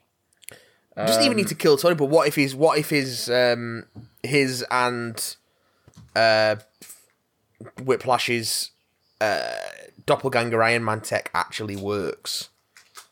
Oh, Do we gotcha. do So we then becomes- get like an the ar- armor the war arms style race. arms race? Yeah, that'd be pretty. Sweet. Iron Man arms race for real. That'd be. They're saying a scene. It's an Iron Man arms race. Uh, or or no, you do yours first because you might do it. No, no, no. Go for yours. Go for yours. Go for yours. Um, Keep going. I believe in you. what if Tony doesn't stop the po- the blood poisoning in time? Yeah. So the movie would Ah, probably- so he so, dies like, out at the wrong point. It would probably go the same way mostly, but he, the technology would be shown to be dangerous to individuals, which would result in Hammer getting shut down as well. but he also wouldn't survive the final battle. True, but that's what I'm saying. That would happen. It would be so public that the government would step in, Yeah, and they'd be like, "Nope, all of this is fucking dangerous. Let's like fuck the fuck off. It's not happening." but then would that just drive Um, it further underground and make it? That's when Hammer. That's when? Hammer and uh, and Thingy go underground. That's when they do proper Crimson Dynamo Yeah, and shit like that. yeah. Titanium Um, man, Cobalt man, all that bullshit. Yes, bitch. Yes, motherfucker. Um, God, that's a good one as well. Um, for me, uh, what if, um, uh, what if? Oh shit! For Iron Man two. Uh, what if? Uh, Natasha's uh, objective was not to monitor Stark, but to sabotage him because Fury wanted the tech for Shield. Yeah, Like it, you know, it, it, it- as we as we learn in uh, Avengers, Shield were researching with the Hydra tech, and Yeah. we still don't know whether or not they were just holding onto it or looking into developing it. so, So in this in this story, Fury has been courting Stark from the beginning to basically just take his toys away at some point. so what if, um, basically, what if uh, they made her more of an antagonist like she is in the early comics appearances? in the old in the old school Iron Man comics, Yeah. yeah. So so what so what if Fury wanted to take Stark down? yeah, yeah, And and yeah, and it'd be about the sabotage from inside with Natasha. that's a pretty neat one. Yeah. Um I think I think there's probably another one in there with Rhodey, but you know, like maybe it's uh, Maybe. you know, what, what if you know, I don't know, what, what, what if what if the drunk fight got out of hand? I don't know. Um, Um, okay, so Thor. Thor. uh, duh, duh, duh. Uh, Ooh, I've got one. go on. What if um, Odin's son doesn't get his powers back, but the, ha- the, the hammer passes to someone else? Would the hammer pass to someone else? Uh, I think for the sake of saving Asgard, sh- absolutely. Did, did- would we get Jane Foster Thor earlier? I don't know if we get Jane Foster Thor because I don't. I don't think like that's what she's ready. Would for. we get Darcy Thor? is is Cat is Kat Dennings Oh, worthy? do you know? Actually, in that film, do you know who from that cast probably would have become Thor in that moment? Should the call have have taken him? Probably Selvig, because he's the one who grew up with the mythologies, believing and and and and all that. Do you know what I mean? yeah, so you could kind of have Selvig using his knowledge of it to defeat the Destroyer. Um, but I like that. I like the, the idea of what if what if the what- Odin son was no longer worthy? Yeah. What if someone else listed the, lifted the hammer good, that's a basically? good one. Uh, I suppose mine would be, um, uh, da, da, da. Uh, what if Laufey was one step ahead? Like he, like he, he doesn't get Yeah. taken out like a bitch the way Loki kills him, and it just becomes the frost giant rule of Asgard, and they claim it. Because then, um, there would be no fucking way for Thor to get back. like the sending of the destroyer to kill him is kind of enough for him to know what the fuck's going on. Do you know what I mean? Yeah. Like he knows for sure. Whereas um the, like the frost giants I would not you, I be raining you. down on Earth. They'd just be like, "We've taken Asgard, motherfucker." Um, so maybe Captain America: The First Avenger, and it can't Um, be the same as the show. Uh, mm, no. what if? Uh, what I, I think a dead simple one for this. What if the Red Skull had cracked the cosmic cube? Like he, Yeah. he decides not to do the the full scale assault with the bad Hydra weapons yet, and he just buries himself even deeper underground and harnesses that shit. Like it'd be, it'd be interesting to see Hydra tear the Third Reich apart from the inside and replace it. Um, the idea of you know mystic, basically mystic Nazis wielding space weapons, and see where that story leads. Because I don't think his thing was conquest per se, but it was definitely superiority. So it's like, how would a Red Skull at full power take advantage of that situation? Yeah. Mine, mine would go more towards the end of the film, and it would be what if Cap didn't stop the plane? Oh snap! Yeah, So it, you get so you get weapons take out major U.S. cities. yeah. Um, Red doesn't necessarily have to die. He just has to I, fail I, to yeah, take I the, think I think he does. down. I think he can't die for that story to really have some meat in it yeah, because he, he has then to he has to answer for it. yeah, and he has to sort of deal with his has- failure. Yeah, or goes deeper underground to deal with it himself. Like Mm-hmm. it's you, you know you, he, he's determined to right the wrongs, Yeah, despite the law being after him as well. Um, that'd be pretty sweet. And it- Okay. and at some point, um, obviously Zola gets mutilated and put in a machine. with a face in its chest. yes. Big old face tummy, tummy face on him, Zola with a camera head. That's he- what we want. And he can cuddle Krang and they can kiss. Oh, Avengers. Zola, and him Zola who fucks. Um, Avengers. What if the Hulk had taken down the helicarrier? yeah, okay, okay. Just like what? Ha- what if they had failed in the second act? I'm gonna go even earlier and say, what if uh, Loki took over Fury instead of Hawkeye? Oh, and played it quiet from the inside the whole time. Not even don't even have to play it quiet. He'd just know all the secrets. True. So it would be a case of maybe even Fury still brings the Avengers together, but in an effort to kill them all in one go, rather than. But then, but is that Fury resisting Loki from inside, or is that Loki trying to um, stop things by taking them all out in one go, or who knows? But yeah, what how how much of that infrastructure and stuff would exist without Fury being on side? Good call. Uh, That's what I think would be it would be neat. ah. Uh, bu- bu- bu- bu- bu- so Is Iron Man 3 the Iron Man one? three, yeah. Yeah.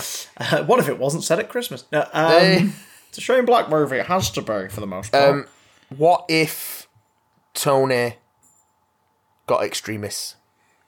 Ooh, yes, yes, Bish. Um, Became sort of more integrated with his armor. I, I, I a la, A la the comics of the time. comics Yeah. version. uh, that'd be fun because we sort of get that later, but not on like a genetic level. It's No, a, it's no. a nanite thing. Yeah, it's not, they don't they um, don't go full on comics barmy where they're like, oh yeah, I store the underlay of the costume in the hollows of my bones. Yeah, like, all right, Tony, whatever. Okay, Tony, you crazy fuck. I can I can wire. He basically gets like techno technopathy. You know how like you can get he can, those, those like- little those little pouches, guys, that strap to your bag, and when you open them and unfurl them, they're a whole coat. Yes. Well, it's like that. But he basically has it where he can sort of like mentally interface with machines wirelessly and stuff. Uh, I think for me, I'm sure there's something to be done with the Mandarin, but I think for me, it's um. Oh, okay. I, an actual one and just a curiosity one. The actual Okay. one. What if the president had been executed on that live feed? Mm. Because, like, how the fuck do you? Do you know what I mean? Like, America has just survived an alien invasion, and then a few months later, the president is murdered by fiery, um, mutated people, uh, whilst hung up in an Iron Man suit. Like, that that has got to be the start of basically the Superhuman Registration Act. Like, much sooner. Yeah, yeah, that would that would kick off sort of Like, civil that war would style events. absolutely be it. Plus, you'd have power Definitely. struggle from foreign countries trying to take advantage of America's uh, America's loss. Yeah, because it was Um, it was was it the vice president who was planning the president's assassination? Uh, he was in on it, yeah. Yeah, so yes, he would, because yeah, because he because he, he doesn't pass on the information when he's contacted. yeah, so he'd take over. Yeah. Oh shit. The the fr- the frivolous one is um uh oh balls it slipped from my brain hole. Well, it can't have been that good then. No, it was a daft one. it was a daft one as oh, it'll come to me eventually. Hopefully. It'll come to me eventually. I don't know. Um right, so Thor the Dark World. What if Thor the Dark World was great? Hey! Right. Um I think with what me if- just what what if Malekith what if What if Malekith, Malekith hadn't was a gone into character? hibernation? What if Malekith hadn't gone into hibernation? yeah. So he was there for like a thousand, two thousand years, just going insane on that ship, which means we would have got a more comic book accurate Malekith. They could have gone for it where he was just this hysterical, creepy Joker elf motherfucker who's just like lost all sense of his people's regalness and and you know all that stuff, and he's just this cackling maniac. Um, you could even have it that like to keep himself awake from slipping. Yeah, maybe he's like going to slip into death if he stays out long enough. So oh, he keeps himself awake for a thousand years on the ship, and he, ev- he eventually takes just burning the side of his face to keep himself awake. And that way you get the half split face, and that way you get Eccleston playing a, a creepy bad guy. Yeah. That So work. yeah, so what? So what if Malekith uh, had been biding his time for a thousand years? Just basically some kind of what if which makes Malekith an, an, a character. Yeah, and and a, and a force to be um, Yeah. reckoned with in terms of his actual scenes. Never mind the power of the Dark Elves. How about you? Cockle? Um, what if Loki really did betray Thor? Oh, and and cut his hand off at that point. Yeah. Well, you get some comic book fan service because Thor would inevitably replace his hand with a fucking gold hand, which would be pretty sweet. Um, but yeah, also like that. Loki would obviously not want to be in on the Dark Elves destroy everything plan unless he's gone completely nihilistic. Or unless he manages to take hold of it later on. Yeah, I think he would double cross Thor and then try and double cross the Dark Elves. Yeah. Probably succeed in double crossing the Dark Elves. Um, And it would would it would result in a fight to the death between him and Thor with a golden arm uh, on the Greenwich uh, Meridian.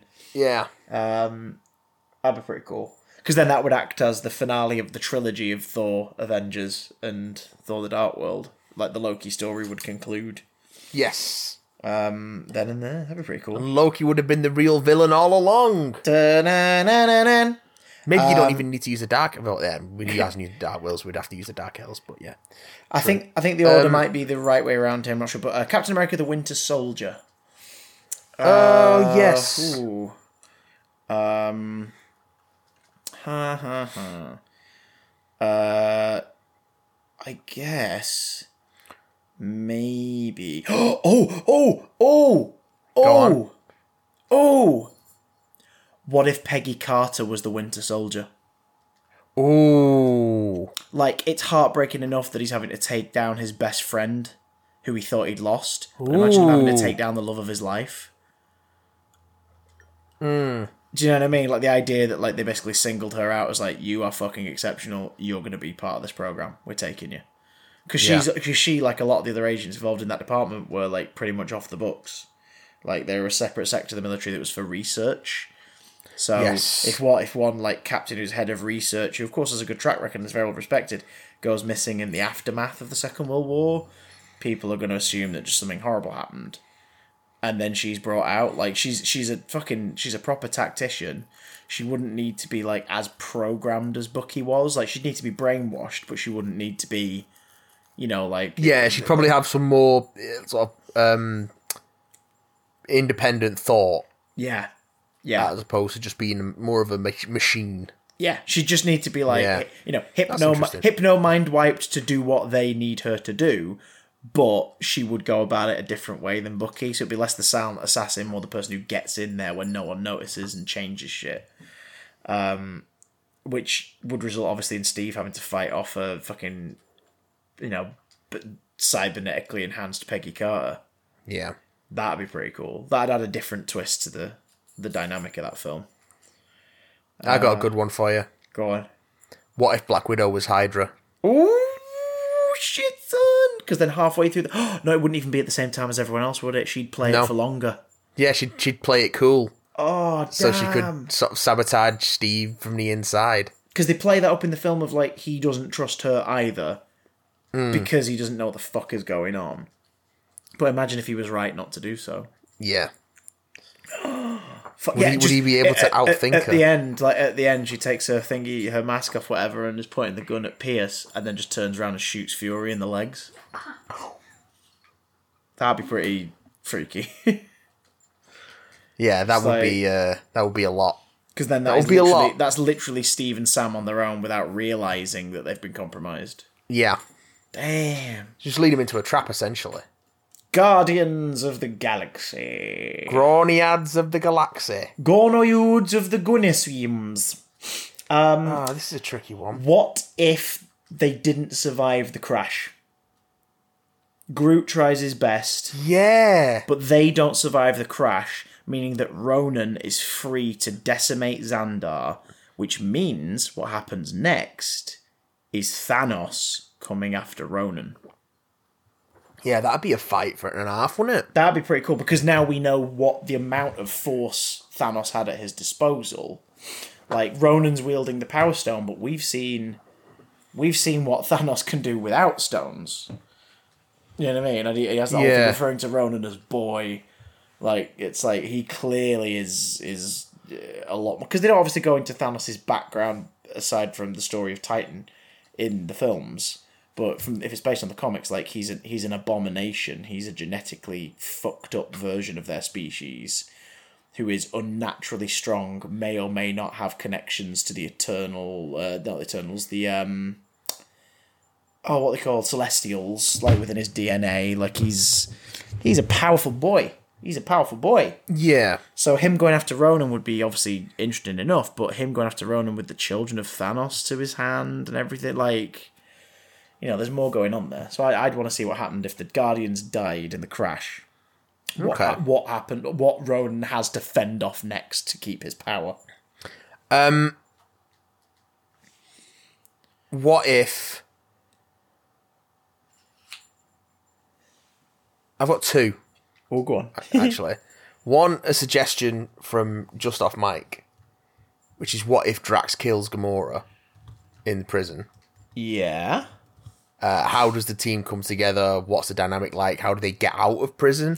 Yeah, because they'd be stuck Oh. in there for starters. Or do they just wait until Nebula comes looking for Gamora yeah. and then get caught up in the chaos there? Yeah, very um, good point.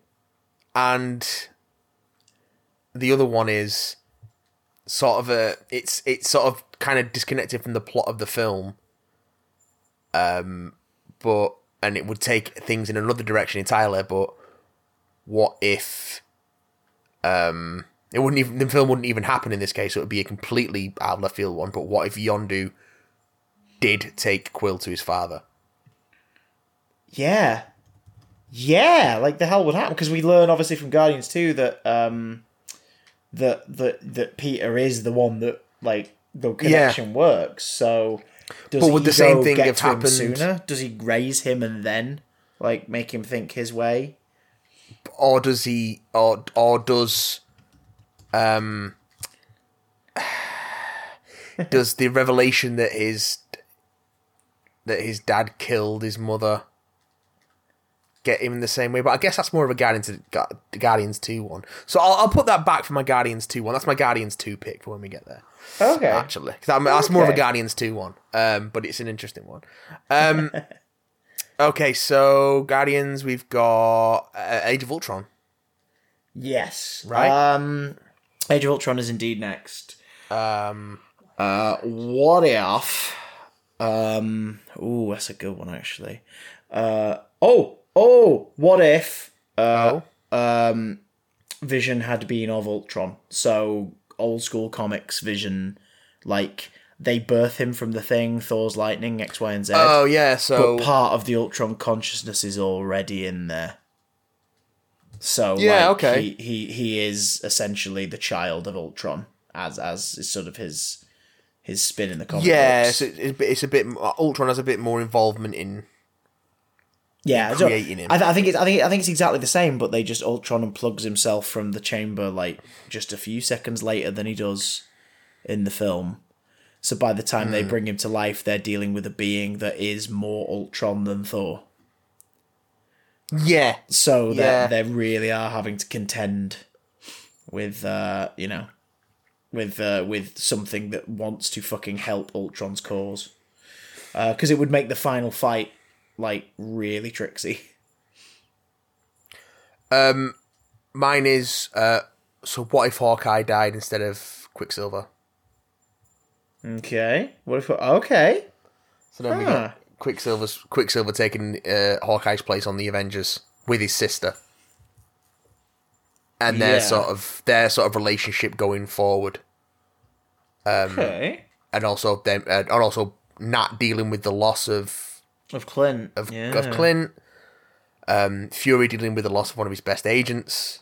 Uh, uh, on top of the loss of, of Coulson, although he now knows at that point that Coulson's back. Um, you know, the Avengers dealing with the loss of a teammate that they know and have and have fought alongside rather than just someone that they've only just met.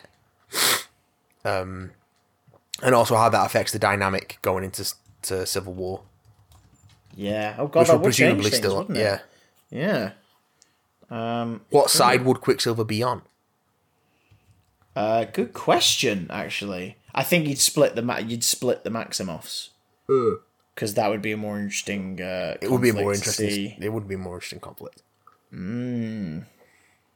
Yes, because one of them would be making their decisions to honor Clint. Yes. So you'd have like that conflict of like you are only alive because of him. Yeah. Um, damn, that'd be a fun one. I think that'd be a good one. You're one of them good boys, isn't you? I'm a good boy. You're a good boy. Um, Christopher Matt Staffer, Ant-Man. Ant-Man. Antman. Yes, the Ant-Man. Ants. Antioch. Ant Man.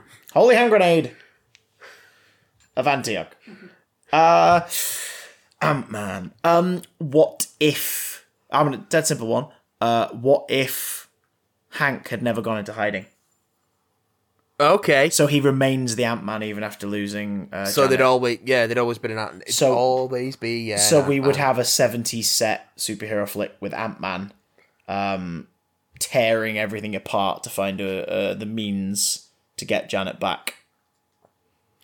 Um, what if he did pass the mantle to Hope instead of Scott? Yes! Oh, that's better. That one's better.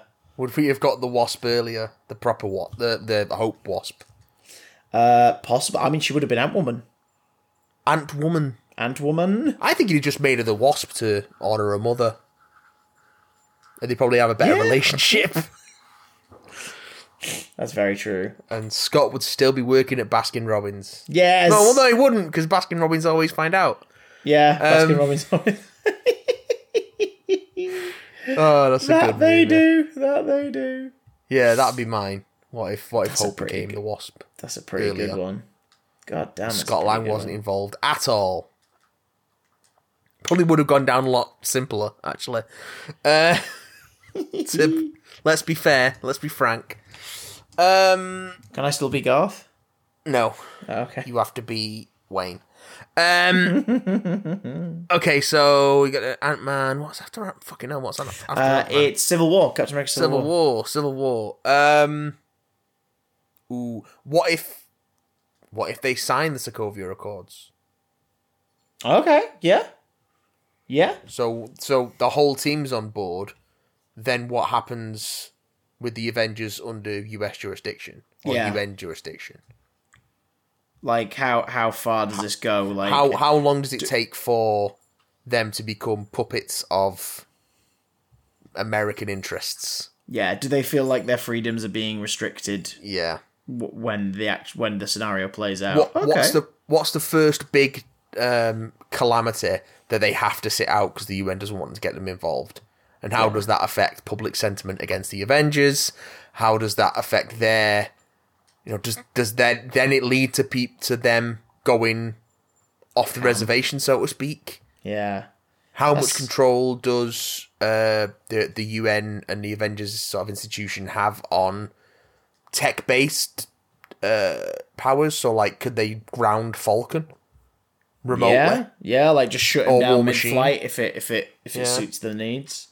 That's a pretty good one. That's a pretty good one. That that's what I would go with. Uh, what if uh, Thunderbolt Ross had come up with a different way to restrict the superheroes? okay. What would you suggest? Specifically, fights fire with fire. Oh, So we, so we bring in, we bring in a rehabilitated Blonsky. yeah. We bring in a specially trained army sergeant who is uh, the very first uh, testing ground for a genetic combination called the A bomb. Oh, hello. We bring in Doc Samson as an advisor to the situation, He's the he's the team psych. and because then then we then you get what's his face from Modern Family back. Um, yeah, yeah. Down for that. uh, Down for some they more Ty Burrell in Marvel movies. And then, when it comes to that final fight to subdue the Avengers as best they can, the ones who have decided to go against it all, Yeah. some big mysterious red motherfucker shows up to deal with it as well. So we get Red Hulk. Uh, you tease in the episode that who uh, who the Red Hulk really is, yeah. and their call at the end of the episode is they use the confiscated Stark technology to follow the now found trail of the Quinjet containing Bruce Banner. oh. So you end it with they're gonna fucking find the Hulk. Yeah. Because, okay. Because of course Ross still has a bone to pick with him. okay. So basically, you introduce a shitload of Hulk villains in one story as the Thunderbolts. Um, yeah, that'd be mine. So, so it becomes less about the superhero Okay. civil war, more about this new team of gamma freaks being brought in to take down the superheroes who don't sign the accords. so it's like that Agents of Smash cartoon. Yes, yes, it's like the Agents of Smash cartoon. Absolutely, it is. you kidding me? Right. Yes, a thousand times. Okay, okay. Agents Oh, of Smash. Um, love it, love it, love it, love it, love it, love it. Love they it, boil it. them, then they smash them. Oh Uh, god, no! Hulk, Hulk, Hulk, Hulk, Hulk, Hulk, Hulk. Um, terrible. terrible, terrible, terrible. One person is laughing right now. and it's you. Yeah. uh, right, what's after fucking Civil War? Uh, After was Um, Doctor Strange. Doctor Strange. Doctor Stephen Strange. Doctor Strange. I Shit, yeah. um, probably. Uh, what if Mordo's intentions were clear earlier on? How so? So the moment that Stephen Strange rocks up, he can see that this is the one that the the ancient one's taken a shine to. That clearly there's some kind of favoritism thing going on here, and he uh, that jealousy stirs up instead. Oh yeah. so, So, before if- so before the end of Strange's first month in Kamar-Taj, he's been taken out by Mordo, who now has his sights at this Hmm. point set on achieving the ultimate power. Because I think what it does is it ends up with Strange either killed or thrown by the wayside, and Mordo in that position by the end of the story. Yeah. But when he goes to meet Dormammu, he's bargaining a completely different way. So Okay, so we okay. get the we get the Mordo Dormammu relationship um, in a world where Strange is not there to fight back against them. Okay. So yeah, just an excuse Hmm. to see Chiwetel Ejiofor be be Baron Mordo instead of just Carl Mordo. Yeah. Although I do like Chiwetel Ejiofor in that movie. Me too, but I like, that they. I like that they have a. I like that they have a relationship prior to becoming bitter rivals. yeah, but at the same time, We've not I seen really, the. I, I really yeah. want to see Baron Mordo. I want to see bitter rivals. I want to see Baron. Mordo. yeah, but I. Uh, I think that when he does, when he, if and when he does show up, it's gonna. It's gonna land better because they have that relationship. Yeah. Oh yeah, for Um, sure, for sure, absolutely. But give me that, give me that fight. Oh God, I don't know. Um, because. Ah. What if? What if uh, Strange uses the Time Stone to go to before? Um. What's his name? Steals the pages. Uh, oh, uh, uh, Ca- Mads Cas- Mikkelsen. Kaecilius. Kaecilius. What if what if he stops Kaecilius before he steals the pages? So he rocks up in the prologue scene Yeah. and stops him. Yeah, that'd be pretty cool. Because then, cause, well, then that's the thing, isn't it? Like time would ripple and split. yeah, because then, Because then the technically, Strange one- wouldn't. Strange wouldn't. It wouldn't be orchestrated that Strange would sort of be here by this time. Yeah, the ancient one wouldn't die. Yeah. At least not at that point. So would Strange even then be the Sorcerer Supreme when Thanos comes for the Time Stone? Nope. No, he would not. That's a very good point. Ooh, Shizwan. God, that would be fun. Yeah. So that that would be that would be intriguing.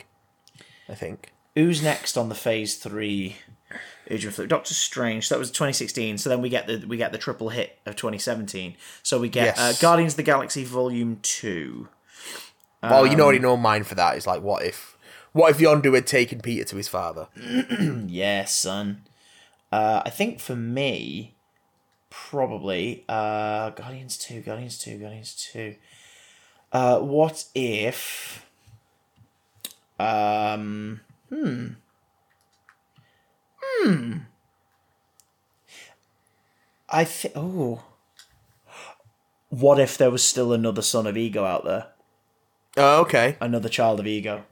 So it becomes that thing of like they they they they leave the scenario, but there's one other factor in there. There is someone else there who's like, "I'll do it. I'll fucking do it. Like, make me proud, daddy." so you bring two uh, children of ego to him at once, and this sort of rivalry between them and Quill. Yeah, because then you have that thing of like, are the two of them are the two of them actually sane enough to realize that this is ridiculous and will end universe as we know it, or will one of them buy into it? Especially that's with especially with Quill's insecurities, like, would he be more open minded about Ego's Yeah. fucking horrible plan if it was like if this one per this other person was standing in the way of the family that he thought he really needed? Yeah. Like, you know, you, you can really play on the idea that Quill is Quill still hasn't really realized that the Guardians are his actual proper family yet. Like there is he still has growing to do. Yeah, yeah. Failing that, you do the what if uh what if Ego had never revealed the uh, that That he- yeah. killed he'd killed uh, Star Lord's mum. Would the Guardians have been able to stop a fully empowered ego and Quill? Yeah. Um, Answer, probably not. Probably not. No, probably not. We'd be looking at a universe of ego. Um, after Guardians 2, then we're into Uh, Homecoming. Dun dun dun dun dun dun dun Um, dun dun dun ooh, dun. Homecoming. Dun dun dun dun dun dun dun. Dun, dun, dun, dun, dun. What if Adrian Toombs had shot Peter Parker point blank in the car? Oh, fuck, I just shot Marvin in the face. Um, yeah, that's a No, I, tough one. I think I think that's got to. I think that one's probably got to be. Um, what if? Uh, yeah. What if um Peter hadn't been able to save Adrian at the end of the film? yeah. What what if what if Pete what if the vulture had perished at Con- Coney Island? Because then it's like, how the fuck does Peter deal with that? Like, how on his personal life? It it it'd be a, it'd be a spin on the ending of Raimi's Spider Man, Well, where like he mine. bring, where he brings Norman's body back, and it's the whole thing of he knows that this is his friend's dad. Like, how the fuck do you deal with that? But in this case, this is a fifteen year old boy dealing with the death of his you know his would be girlfriend's dad I would go like how would Fury react to that? How would Stark react to that? Do you know what I, I mean? I would go. I would go one bigger than that. What if Peter fails on the ferry Oh, and Tony doesn't bail him out? oh fuck yeah! No, he absolutely gets the the, the training wheels. Like no, like training handcuffs. Like he's done. Yeah. he's absolutely done by that point. Completely grounded. Yeah, But then how does? Then does that mean that he can't stop Toombs from stealing that stuff? maybe, maybe. And then does that? What does that? What happens with that stuff on the streets? yeah? Does Shit, he have course, to try and then sneak out and become um a smarter Spider-Man on his own? That'd be a Sort of one. try and bring his own tech into it. maybe sort of try and- start maybe start wearing a a black variation of his costume. in Yeah. the hopes of blending in a bit more and not getting caught Do we get Night Monkey prematurely. earlier? Oh, I hate it when I get a premature case of the night monkeys. Um, Uh, that's a Yeah, pretty good one. good Uh, Thor Ragnarok. Oh. Um, Oh. This is a tricky one. uh, bu- bu- bu- Ragnarok's a tricky one. yeah, it's got to be a decision. It's got to be a decision that would create ripples. Yes. Oh, or you go for you go for one. You you go for the the weirdly peaceful what ifs. Okay. What, what if Odin's death didn't immediately lead to Hela's uh, Hela's freedom? So Yeah, Odin what if passes, what- and the magic the magic is strong enough to hold her at bay a while longer. Like Thor and Loki are now united in a way they haven't been in a very long time. Or what if what if Thor becomes the next All Father and it becomes between Loki and Thor Thor Loki wanting to take Thor's All Father powers. Yeah, we get the play for the throne. Yeah. like like it's a sequel to the first Thor almost in this case, but it's like Loki v Thor. Um, And then them actually facing, you know, Surtur Ragnarok Yeah, and the death of all the gods and such. But then we wouldn't get Planet Hulk but with Thor in it, which I really like. true. I mean, maybe maybe the alternative is uh, what if, um, I don't know, like what if Hulk isn't, um, isn't the, the the one he has to face? Maybe. What if it's Beta Ray Bill? Yes, bish. Um, or even even like it may be a Thor movie, but what if the what if is, uh, what if Banner had arrived elsewhere? Like tell a story of his alternate destination instead. Okay, oh yeah, yeah, yeah. Well, yeah, because I mean, as much as Thor Ragnarok is Thor three, it is also like I say, it's it's Planet Hulk but with Thor in it. Yeah. So, So, like maybe that's- the that's maybe the what if is a, valid, I is a. Banner story instead of a Thor story. Um, yeah, That could be doable. That could be doable. that could be doable. Um, that could be double. Black Panther. Black, Bloody Panther. Panther. easy one, easy Aye. one. Aye. What if Killmonger remains king of Wakanda? Ooh, that'd be quite tough. Wakanda basically declares war on on the world? on the on on the colonizers. Damn. Damn. That's a good one. Um, Yeah, I know, I know, I'm good at this. I know, pal. I know. uh, what if? Oh shit, biscuits. That's really good. Um, what if? Um, God, that's really difficult, man. I'll give you, I'll give you another one. okay. I'll give you another one. What if Mbaku wins the challenge? It is challenge day. Yeah. Oh yeah, because that completely rewrites the plot of the film. Yeah, Like, never mind like the immediate thing. That that's the plot of the film screwed up. because then Ooh, if that's good. Killmonger does come to Wakanda to try and reclaim the throne, he's got to reclaim it from Mbaku, Yeah. who is now the Black Panther. Yeah. Oh shit, that's a real good one. Damn, that's a good one. Oh well, oh, well, would he retain the Black Panther name or would he I think. go in a more Hanumani direction? well, I don't know. I think yeah, I think he'd want to claim it because it's the whole the whole point of the it's the uh, Jabari reclaiming their position in Wakanda. Yeah, So I think he I think he would take the mantle, like he would steal it, and be like, "I'm the Black Panther now, motherfuckers." Uh, glory to Hanuman, but I'm now the Black Panther. um, that's a pretty good one. Uh, the other option is, uh, what if, uh, what if T'Challa did die after the fight with Killmonger, yeah. and and Shuri takes up the mantle and takes takes Ooh. takes the herb, the heart shaped herb. yeah, Shuri Black Panther I could go for. Because then again, like you, you- you're doing one of the things that What If does so well, which is uh, gratuitous fan service. And in Or this, even- and in this instance, we get the Shuri Black Panther. Yeah. Okay. Okay. Down with that. I'm down Uh, to clown. Then we're into Infinity War, aren't we? Uh, yes, yes, we is. Oh, Uh, shit, son. What if? What if? What if? What if? Oh shit! What could this one be? What if? What if Tony's plan on Titan works Yes. and they get the gauntlet off him? Yes. What like? How do you deal with the next step? Like, what is the next step? Yeah, what do you do then? Because they don't necessarily, they are not necessarily the types who would kill Thanos. Like No, Tony, Thor Tony- would, Thor would, but Thor's but not Thanos there. isn't on Earth at that point, and he doesn't know where Thanos is. Nebula would, but she doesn't have the means. No, well, um, she might if he doesn't. If he doesn't have the gems, Yeah. Well, I think I think if they get the gauntlet off him, I think he gets away. I think well? Thanos gets he hasn't away. got the gems. Because he's using the gems to get around. He's using the space stone to get around. That's true, but he's a damn powerful motherfucker. That's and true. Nebula did crash a ship into him not long before. But also, what what do they do with the gems? Like, does do they give them to Strange and he scatters them through time? I think what happens is I think then- I think Tony and Strange agree to find a way to put the gauntlet now that they have the stones together in an unfind. Dude, He just gives it to Dor- dude, no, no, no, no, no, no.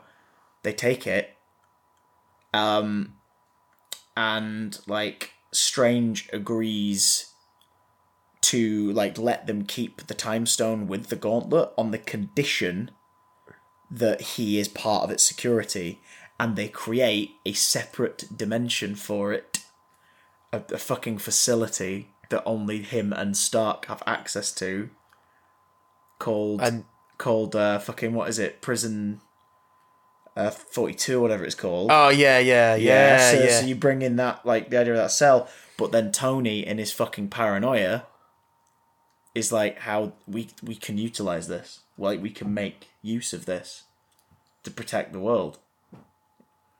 And you you essentially you you you you you recreate the Ultron problem. And Tony Okay. Tony becomes the thing that's been inside his head for six years. See, I'd go. Well, I'd that, go that's on, that's the, that's the closing minutes. Like that's the Yeah. closing minutes of it. Like Tony goes over fucking board with what he can learn from this thing, and uh, essentially becomes becomes Thanos without ever really stopping to think. see, I'd go down the '90s route and just have Tony and What uh, Tony's teenage self coming back from the No, I'd, past? I'd, I'd have Tony fill in the Adam Warlock role and have him create the Infinity Watch. oh yeah, damn yes yes. So, like, get like the most powerful uh, beings that Tony knows to become guardians of the stones. So, like, Thor becomes guardian of the Power Stone, and Quill becomes guardian of the Space Stone, or whatever, and something like that. You're a good man, Charlie Brown. One gets a stone. You get a stone. You get a stone. Uh, one gets the Beyonce stone. Um, One gets the beat. he loves him some Beyonce. You are the Queen Um, Bey. Captain Marvel. Um, bu- bu- bu- bu- bum. I think it's got to be probably. Um, I think you go. I think you go old school comic book for this one, just to toy with it, and I think you go down the route of, uh, what if the um the Skrulls were the the warmongering race? Yeah, what if the Skrulls were and aggressors, The, yeah. uh, yeah, the uh, the the the Kree were the were actually the ones suffering. Like you, you go down that route, and but but you go down that route in the sense that like the Skrulls are the ones training up super soldiers and everything, and the Kree are the oppressed. So you just Yeah. literally flip the roles of the two sides of the conflict uh, in their actual definitions, and interesting. and Vers is someone that the Skrulls have taken on board. It, it- she she's considered more just their amusing little pet. Like she I've thinks, got- she she thinks she's fighting for the cause and everything, but really they're like, this is fucking hilarious. Look at what we've got here. She's so funny, isn't she? Hilarious. We're keeping her because she's super powerful and shit could flip at any moment. But uh, this is great. Um, yeah, it, it, it, it seems a bit obvious, but I think it's just because it'd be an excuse to see evil Skrulls. Um, so, so, so, so, so, so, so. A needle pulling What- thread. What if I agree. Yon-Rogg left Carol for dead? Ooh. So she doesn't end up on the on the Kree homeworld. She Yeah. isn't trained by the Kree, but instead becomes A, Captain wom- Marvel. a woman on Earth with all that Earth. power in her system. Does that kickstart the superhero, the the emergence of superheroes? like a decade before Yeah. it's due to happen. Uh, without the guiding hand of Fury overseeing it all as well. Oh well, Fury 'cause would Fury- have to 'cause become Fury- involved at some point. Well, some but like Fury wouldn't be the person going right. I'm going to develop a p- part of Shield that deals in this exclusively, and No, I think it would lead. It. it would lead to that in the same way it does. but would Fury be in charge of it? Well, yeah. Because the reason why he does it the way he does it is because he has the compassion and the understanding because of that initial adventure with Captain Marvel. Like he's seen it. yeah, He's And seen also- what this this world can be like. We all we all know at that point that Hydra has its claws in a lot of Shield, Yeah. Ooh. so they'd be able to get hold of her and such. Yeah. Oh god, that'd be really good. God damn it, you're good at this. Ah, yeah, I've- I've read a lot of What If. What if? My What ass- if? Oh, we we missed one out. What? Ant Man and the Wasp. Ant Man and the Wasp? Ant Man and the Wasp. No, we haven't because we haven't done Endgame yet. Ant Man and the Wasp before that. It's before Captain Marvel. Oh, okay. Is it? Yeah, yeah. It's after Okay. it's after Infinity War because it's set just before Infinity War. Oh, yeah. I knew. I Um, thought. I thought it'd be the other way around. I thought it was Captain Marvel, then Ant Man and the Wasp. That's my bad. That's all right. Um, uh, I think in that instance, Ant Man and the Wasp probably going to have to be. Uh, oh, oh, oh. What? Mm, Oh. what if? Um. Uh, da, da, da, Scott. I think what if Scott had back. Uh, what if Scott and Co had gone back into the life? Like the legitimacy only lasts for so long before. Oh yeah. What if Scott become a criminal again? Yeah, because now he's aware of the shit that's out there to play with, Yeah. and he might be able to pull some stuff, like pull some tricks to get hold of That's things that he wouldn't have before. Uh, meanwhile, Hank and Hope are obviously trying to keep a, a lid on anything that might trace back to them. Yeah. Um, because I think I think cocky Scott, who's just like, I guess I'm doing this again, would pluck up the balls to go and find them. Um, which of Yeah, course would, so. would be disastrous for all of them. Like basically, what if Scott hadn't learned his lesson?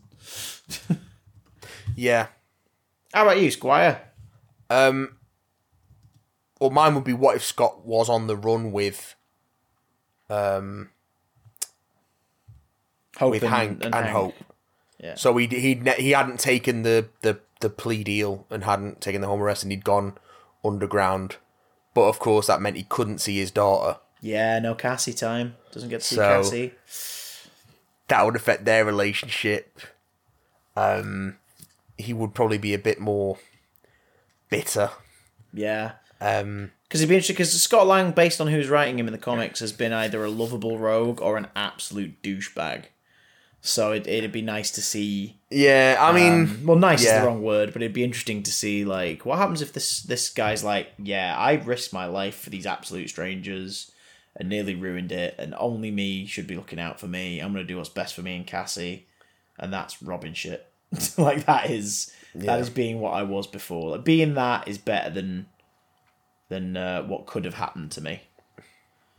Um, which of course is not right because he was a good, he's a good man and he should be a good man, but you get some interesting drama out of that. yeah, yeah, I think so. Especially obviously if Hank and Hope are super paranoid about being dragged into his bullshit because of his connection to them. Yeah, Um, that'd be quite yeah, fun. true that. Uh, and uh, Avengers Endgame, Endgame. Think. uh, what if they couldn't bring everyone back? Yes. Oh, that'd be a tough one as well. Because it's like, even with the gems, yeah, even with um, Hulk and Tony at the horror. What if at the end of it all, even after Thanos is defeated once and for all, they couldn't bring everyone back? yeah, yeah. Um, Do oh, they try shit. again? Oh shit! Or or, uh, what if they? Yeah, what? What if they do bring everyone back, uh, but it does result in everyone since going away? Like so, um, Oh, so it rolls. So, yeah, so what every, if everyone, what if it yeah, it rolls rolls back, back five, five years, but everybody at that epicenter knows what happened. Everyone, everyone in Yeah. in uh, in in the the blast radius knows. So Thanos doesn't even arrive. Like the, the the fleet does not arrive. All of that resets. Um, the only thing that's a constant from the other timeline is everybody in the vicinity of the gauntlet, so the gems are there. Um, you know what I mean? Like, and, and they know that they can scatter the ones in their reality to different places now and do different methods to get rid of them and keep them out of Thanos' reach. So there's that ongoing thing of they have to all stay to they this small group have to stay united because they are the only ones now who know what to do to keep Thanos off the trail of the existing stones. But at the same time they Yeah. all are aware of the 5 years that they lived. So you've got you've got that whole thing of like Yeah. Hulk's still Yeah, yeah. damaged and and it's that that conflict of Banner trying to keep up that that healthy relationship of where he now is, but that's being tested because the Hulk feels like he was used. So he's dealing with his inner demon, as it were. Um, Yeah. You've got the shit like um, Cap living with the fact that he was so close to Peggy and that's now not a possibility. So like the resentment there. Yeah. Nat would still not be back because she died to get hold of the Soul Stone that they have in their possession and then has to be returned. So they still have that dynamic of everything's back, but Nat is not here. Um, Thor still is made up of Cheez Whiz, um, which is fine, by, fine by me. But it gets really awkward when he randomly meets up with like people that are like, well, last week you were you, you weren't this big. What's happened? Yeah, What Um, happened to you, dude? Of all, um, Tony loses Morgan, It's- Tony's Yeah. family's gone. Morgan's and gone. you really ramp up the the fucking tragedy of that by like they they try, they try, and it just isn't happening, and how resentful he gets, uh, because ultimately Tony Stark is like an act of selflessness is how he eh, spoiler alert guys ends his life um saving everyone but he is ultimately a very careless often selfish individual. So imagine if that was eating away at him. Yeah. like, it, like where would that go It would lead to it would lead to Civil War too. It would lead to Tony Yeah. Tony Stark so that could, that could be cool so they have to they're still up. defending the earth from thanos albeit nowhere near the scale of last time because now they can keep moving the stones um, from place to place after they've returned their original ones um, but yeah so that'd be kind of fun i think maybe i don't know um, Yeah. No, I I'd uh I'd, Giant I'd, be. I'd be down with that. Giant clown son I'd be down with that. Uh, fi- and finally, and finally, Spider-Man: Far From Home. uh, Are you ready for yeah, this i think so i think i've got a take What if Mysterio was for real? Oh, that's a damn good take. God damn, yeah. So he's actually from another reality. What if he actually was from an alternate timeline? Elementals throw Spider-Man into a fucking cosmic level uh, uh, melee. Or or go real what if on it. It plays out as is, and then a Mysterio from an alternate dimension rocks up. oh fuck! So you've got the imposter and his team, like suddenly having to answer to someone who maybe that maybe they studied and were aware of. and they're like, uh, oh, oh shit, like oh, oh god, what do we do?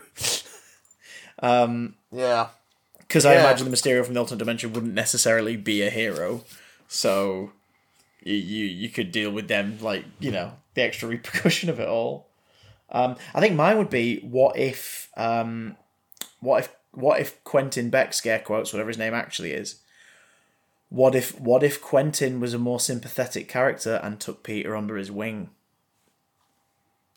So what if the mentor facade continues? Hmm. and he convinces Peter to his way of thinking of like, look, you worship this guy, but here's what he's done to the world. You could you could correct them. You could correct his mistakes. You could help secure his legacy properly. And you know, still he's still manipulating him. I think it's because he takes pity on the kid, I think Peter is just naive, especially at, the, at this time in his If- life. Yeah, when he when he immediately Yeah. attaches himself to Beck, like the the Tony parallels are so strong that he's like he totally believes in him. See, that's what I like about the Marvel Spider-Man movies is how he he keeps attaching himself to father figures. It's almost like you know, he was orphaned and, and raised by his aunt and uncle, and then his uncle died when he was a teenager, and he felt guilty about it, and so keeps attaching himself. Like they don't need to do the Uncle Ben death again because it's in, it's baked It's, into the, it's that there in version the, of the DNA. character. It'd be nice. It'd be nice if they at least mentioned him by name at some point. But like, you're right. Like the Uncle Ben story is happening right under our noses throughout the entire films. Well, yeah, well, the, the implication is Yeah. that it's already happened. Um, we just don't need to see it again because this is not Warner Brothers Jesus. and fucking the Waynes. yeah. What if? You know what I mean? um, What if we made a Batman movie and did what? show the Waynes? no? Bob Kane's estate would be on our ass like crazy. It's like the one thing he had sort of some involvement in, maybe. What if it's that? Bill Like, what if Finger's estate doesn't it's care. the Terry Nation thing. Like Bob Kane's estate are like, right now look here, Bob. We have notes proving Every time that you Bob do th- definitely came up with or helped come up with the origin of Batman, specifically the shot in the alley. Yeah. So every time you make a Batman movie, you better fucking include that so that Bob can take the credit. Or we'll come down there and shit in No. your cereal. Oh, please. No. Um, that's it. All 23 Marvel Oh films. God. What if? See? Thanks for that, It was Dan. such a great email, Dan, great that email. whilst we were coming up with it, I made the thumbnails for the episode. So, inspired by your question. So, uh, enjoy, Dan, with your big old knees. I'm assuming you have big knees, Dan. Brilliant. Do, do Well, you think Dan's got big old knees? Knees, uh, knees of regular size. I don't know. I, I, I have see no indication that they would have knees that are of a larger or than indeed size. old knees, like decrepit knees? No, probably not. I think Dan's probably got the knees of an athlete, but the lower legs of a platypus. So Dan, Dan's got really strong knees, probably but then like flippers. I think we should we should probably stop speculating on the ins and outs on the size. Dan, of email in and tell us what your knees are like. Are they are they strong knees? Do you have fins? Oh God! Thanks for listening, everyone. Thanks for listening to uh, Chrissy's witterings about knees. What if Uh, Dan's we'll knees? see you next week. Which Oh fucking hell! We'll see you next week here on the Big Damn Cast. As always, email bigdamncast Tell us about at gmail.com or tweet us at Big Damn Cast. No knees. Uh, Twitch.tv forward slash Big Damn Stream for uh, thrice, Thrice weekly, weekly, streams. Uh, keep an eye on our YouTube, and as always, if you like what we do and would like to support the show and our other endeavours, such as Big Damn Love, then head on over to patreon.com forward slash Big Damn Cast, and if you're in a position to, you can support us for as little as you can join the Discord. You can get involved in our chat. It's pretty weird at the minute. I'm enjoying it. It's very. There's a lot of weird. bitching about There's the industry. of- Who the fuck is John Simm? there's a lot of there's a lot of uh well i'm i've still not watched it yet but there will be my live reaction to part two of the war of the worlds adaptation when i Da-da, finally get It's around a to watching show. that. Um, it's not very good. oh it's, a show. so so boring I, i'm not sure i can bring myself to watch the second part of it but i'm gonna because i have to know um anyways thanks everyone we'll Like get in your filthy ears next beggars week. we are. Bye, bye. Bye. Tell us about your knees. Bye. Bye.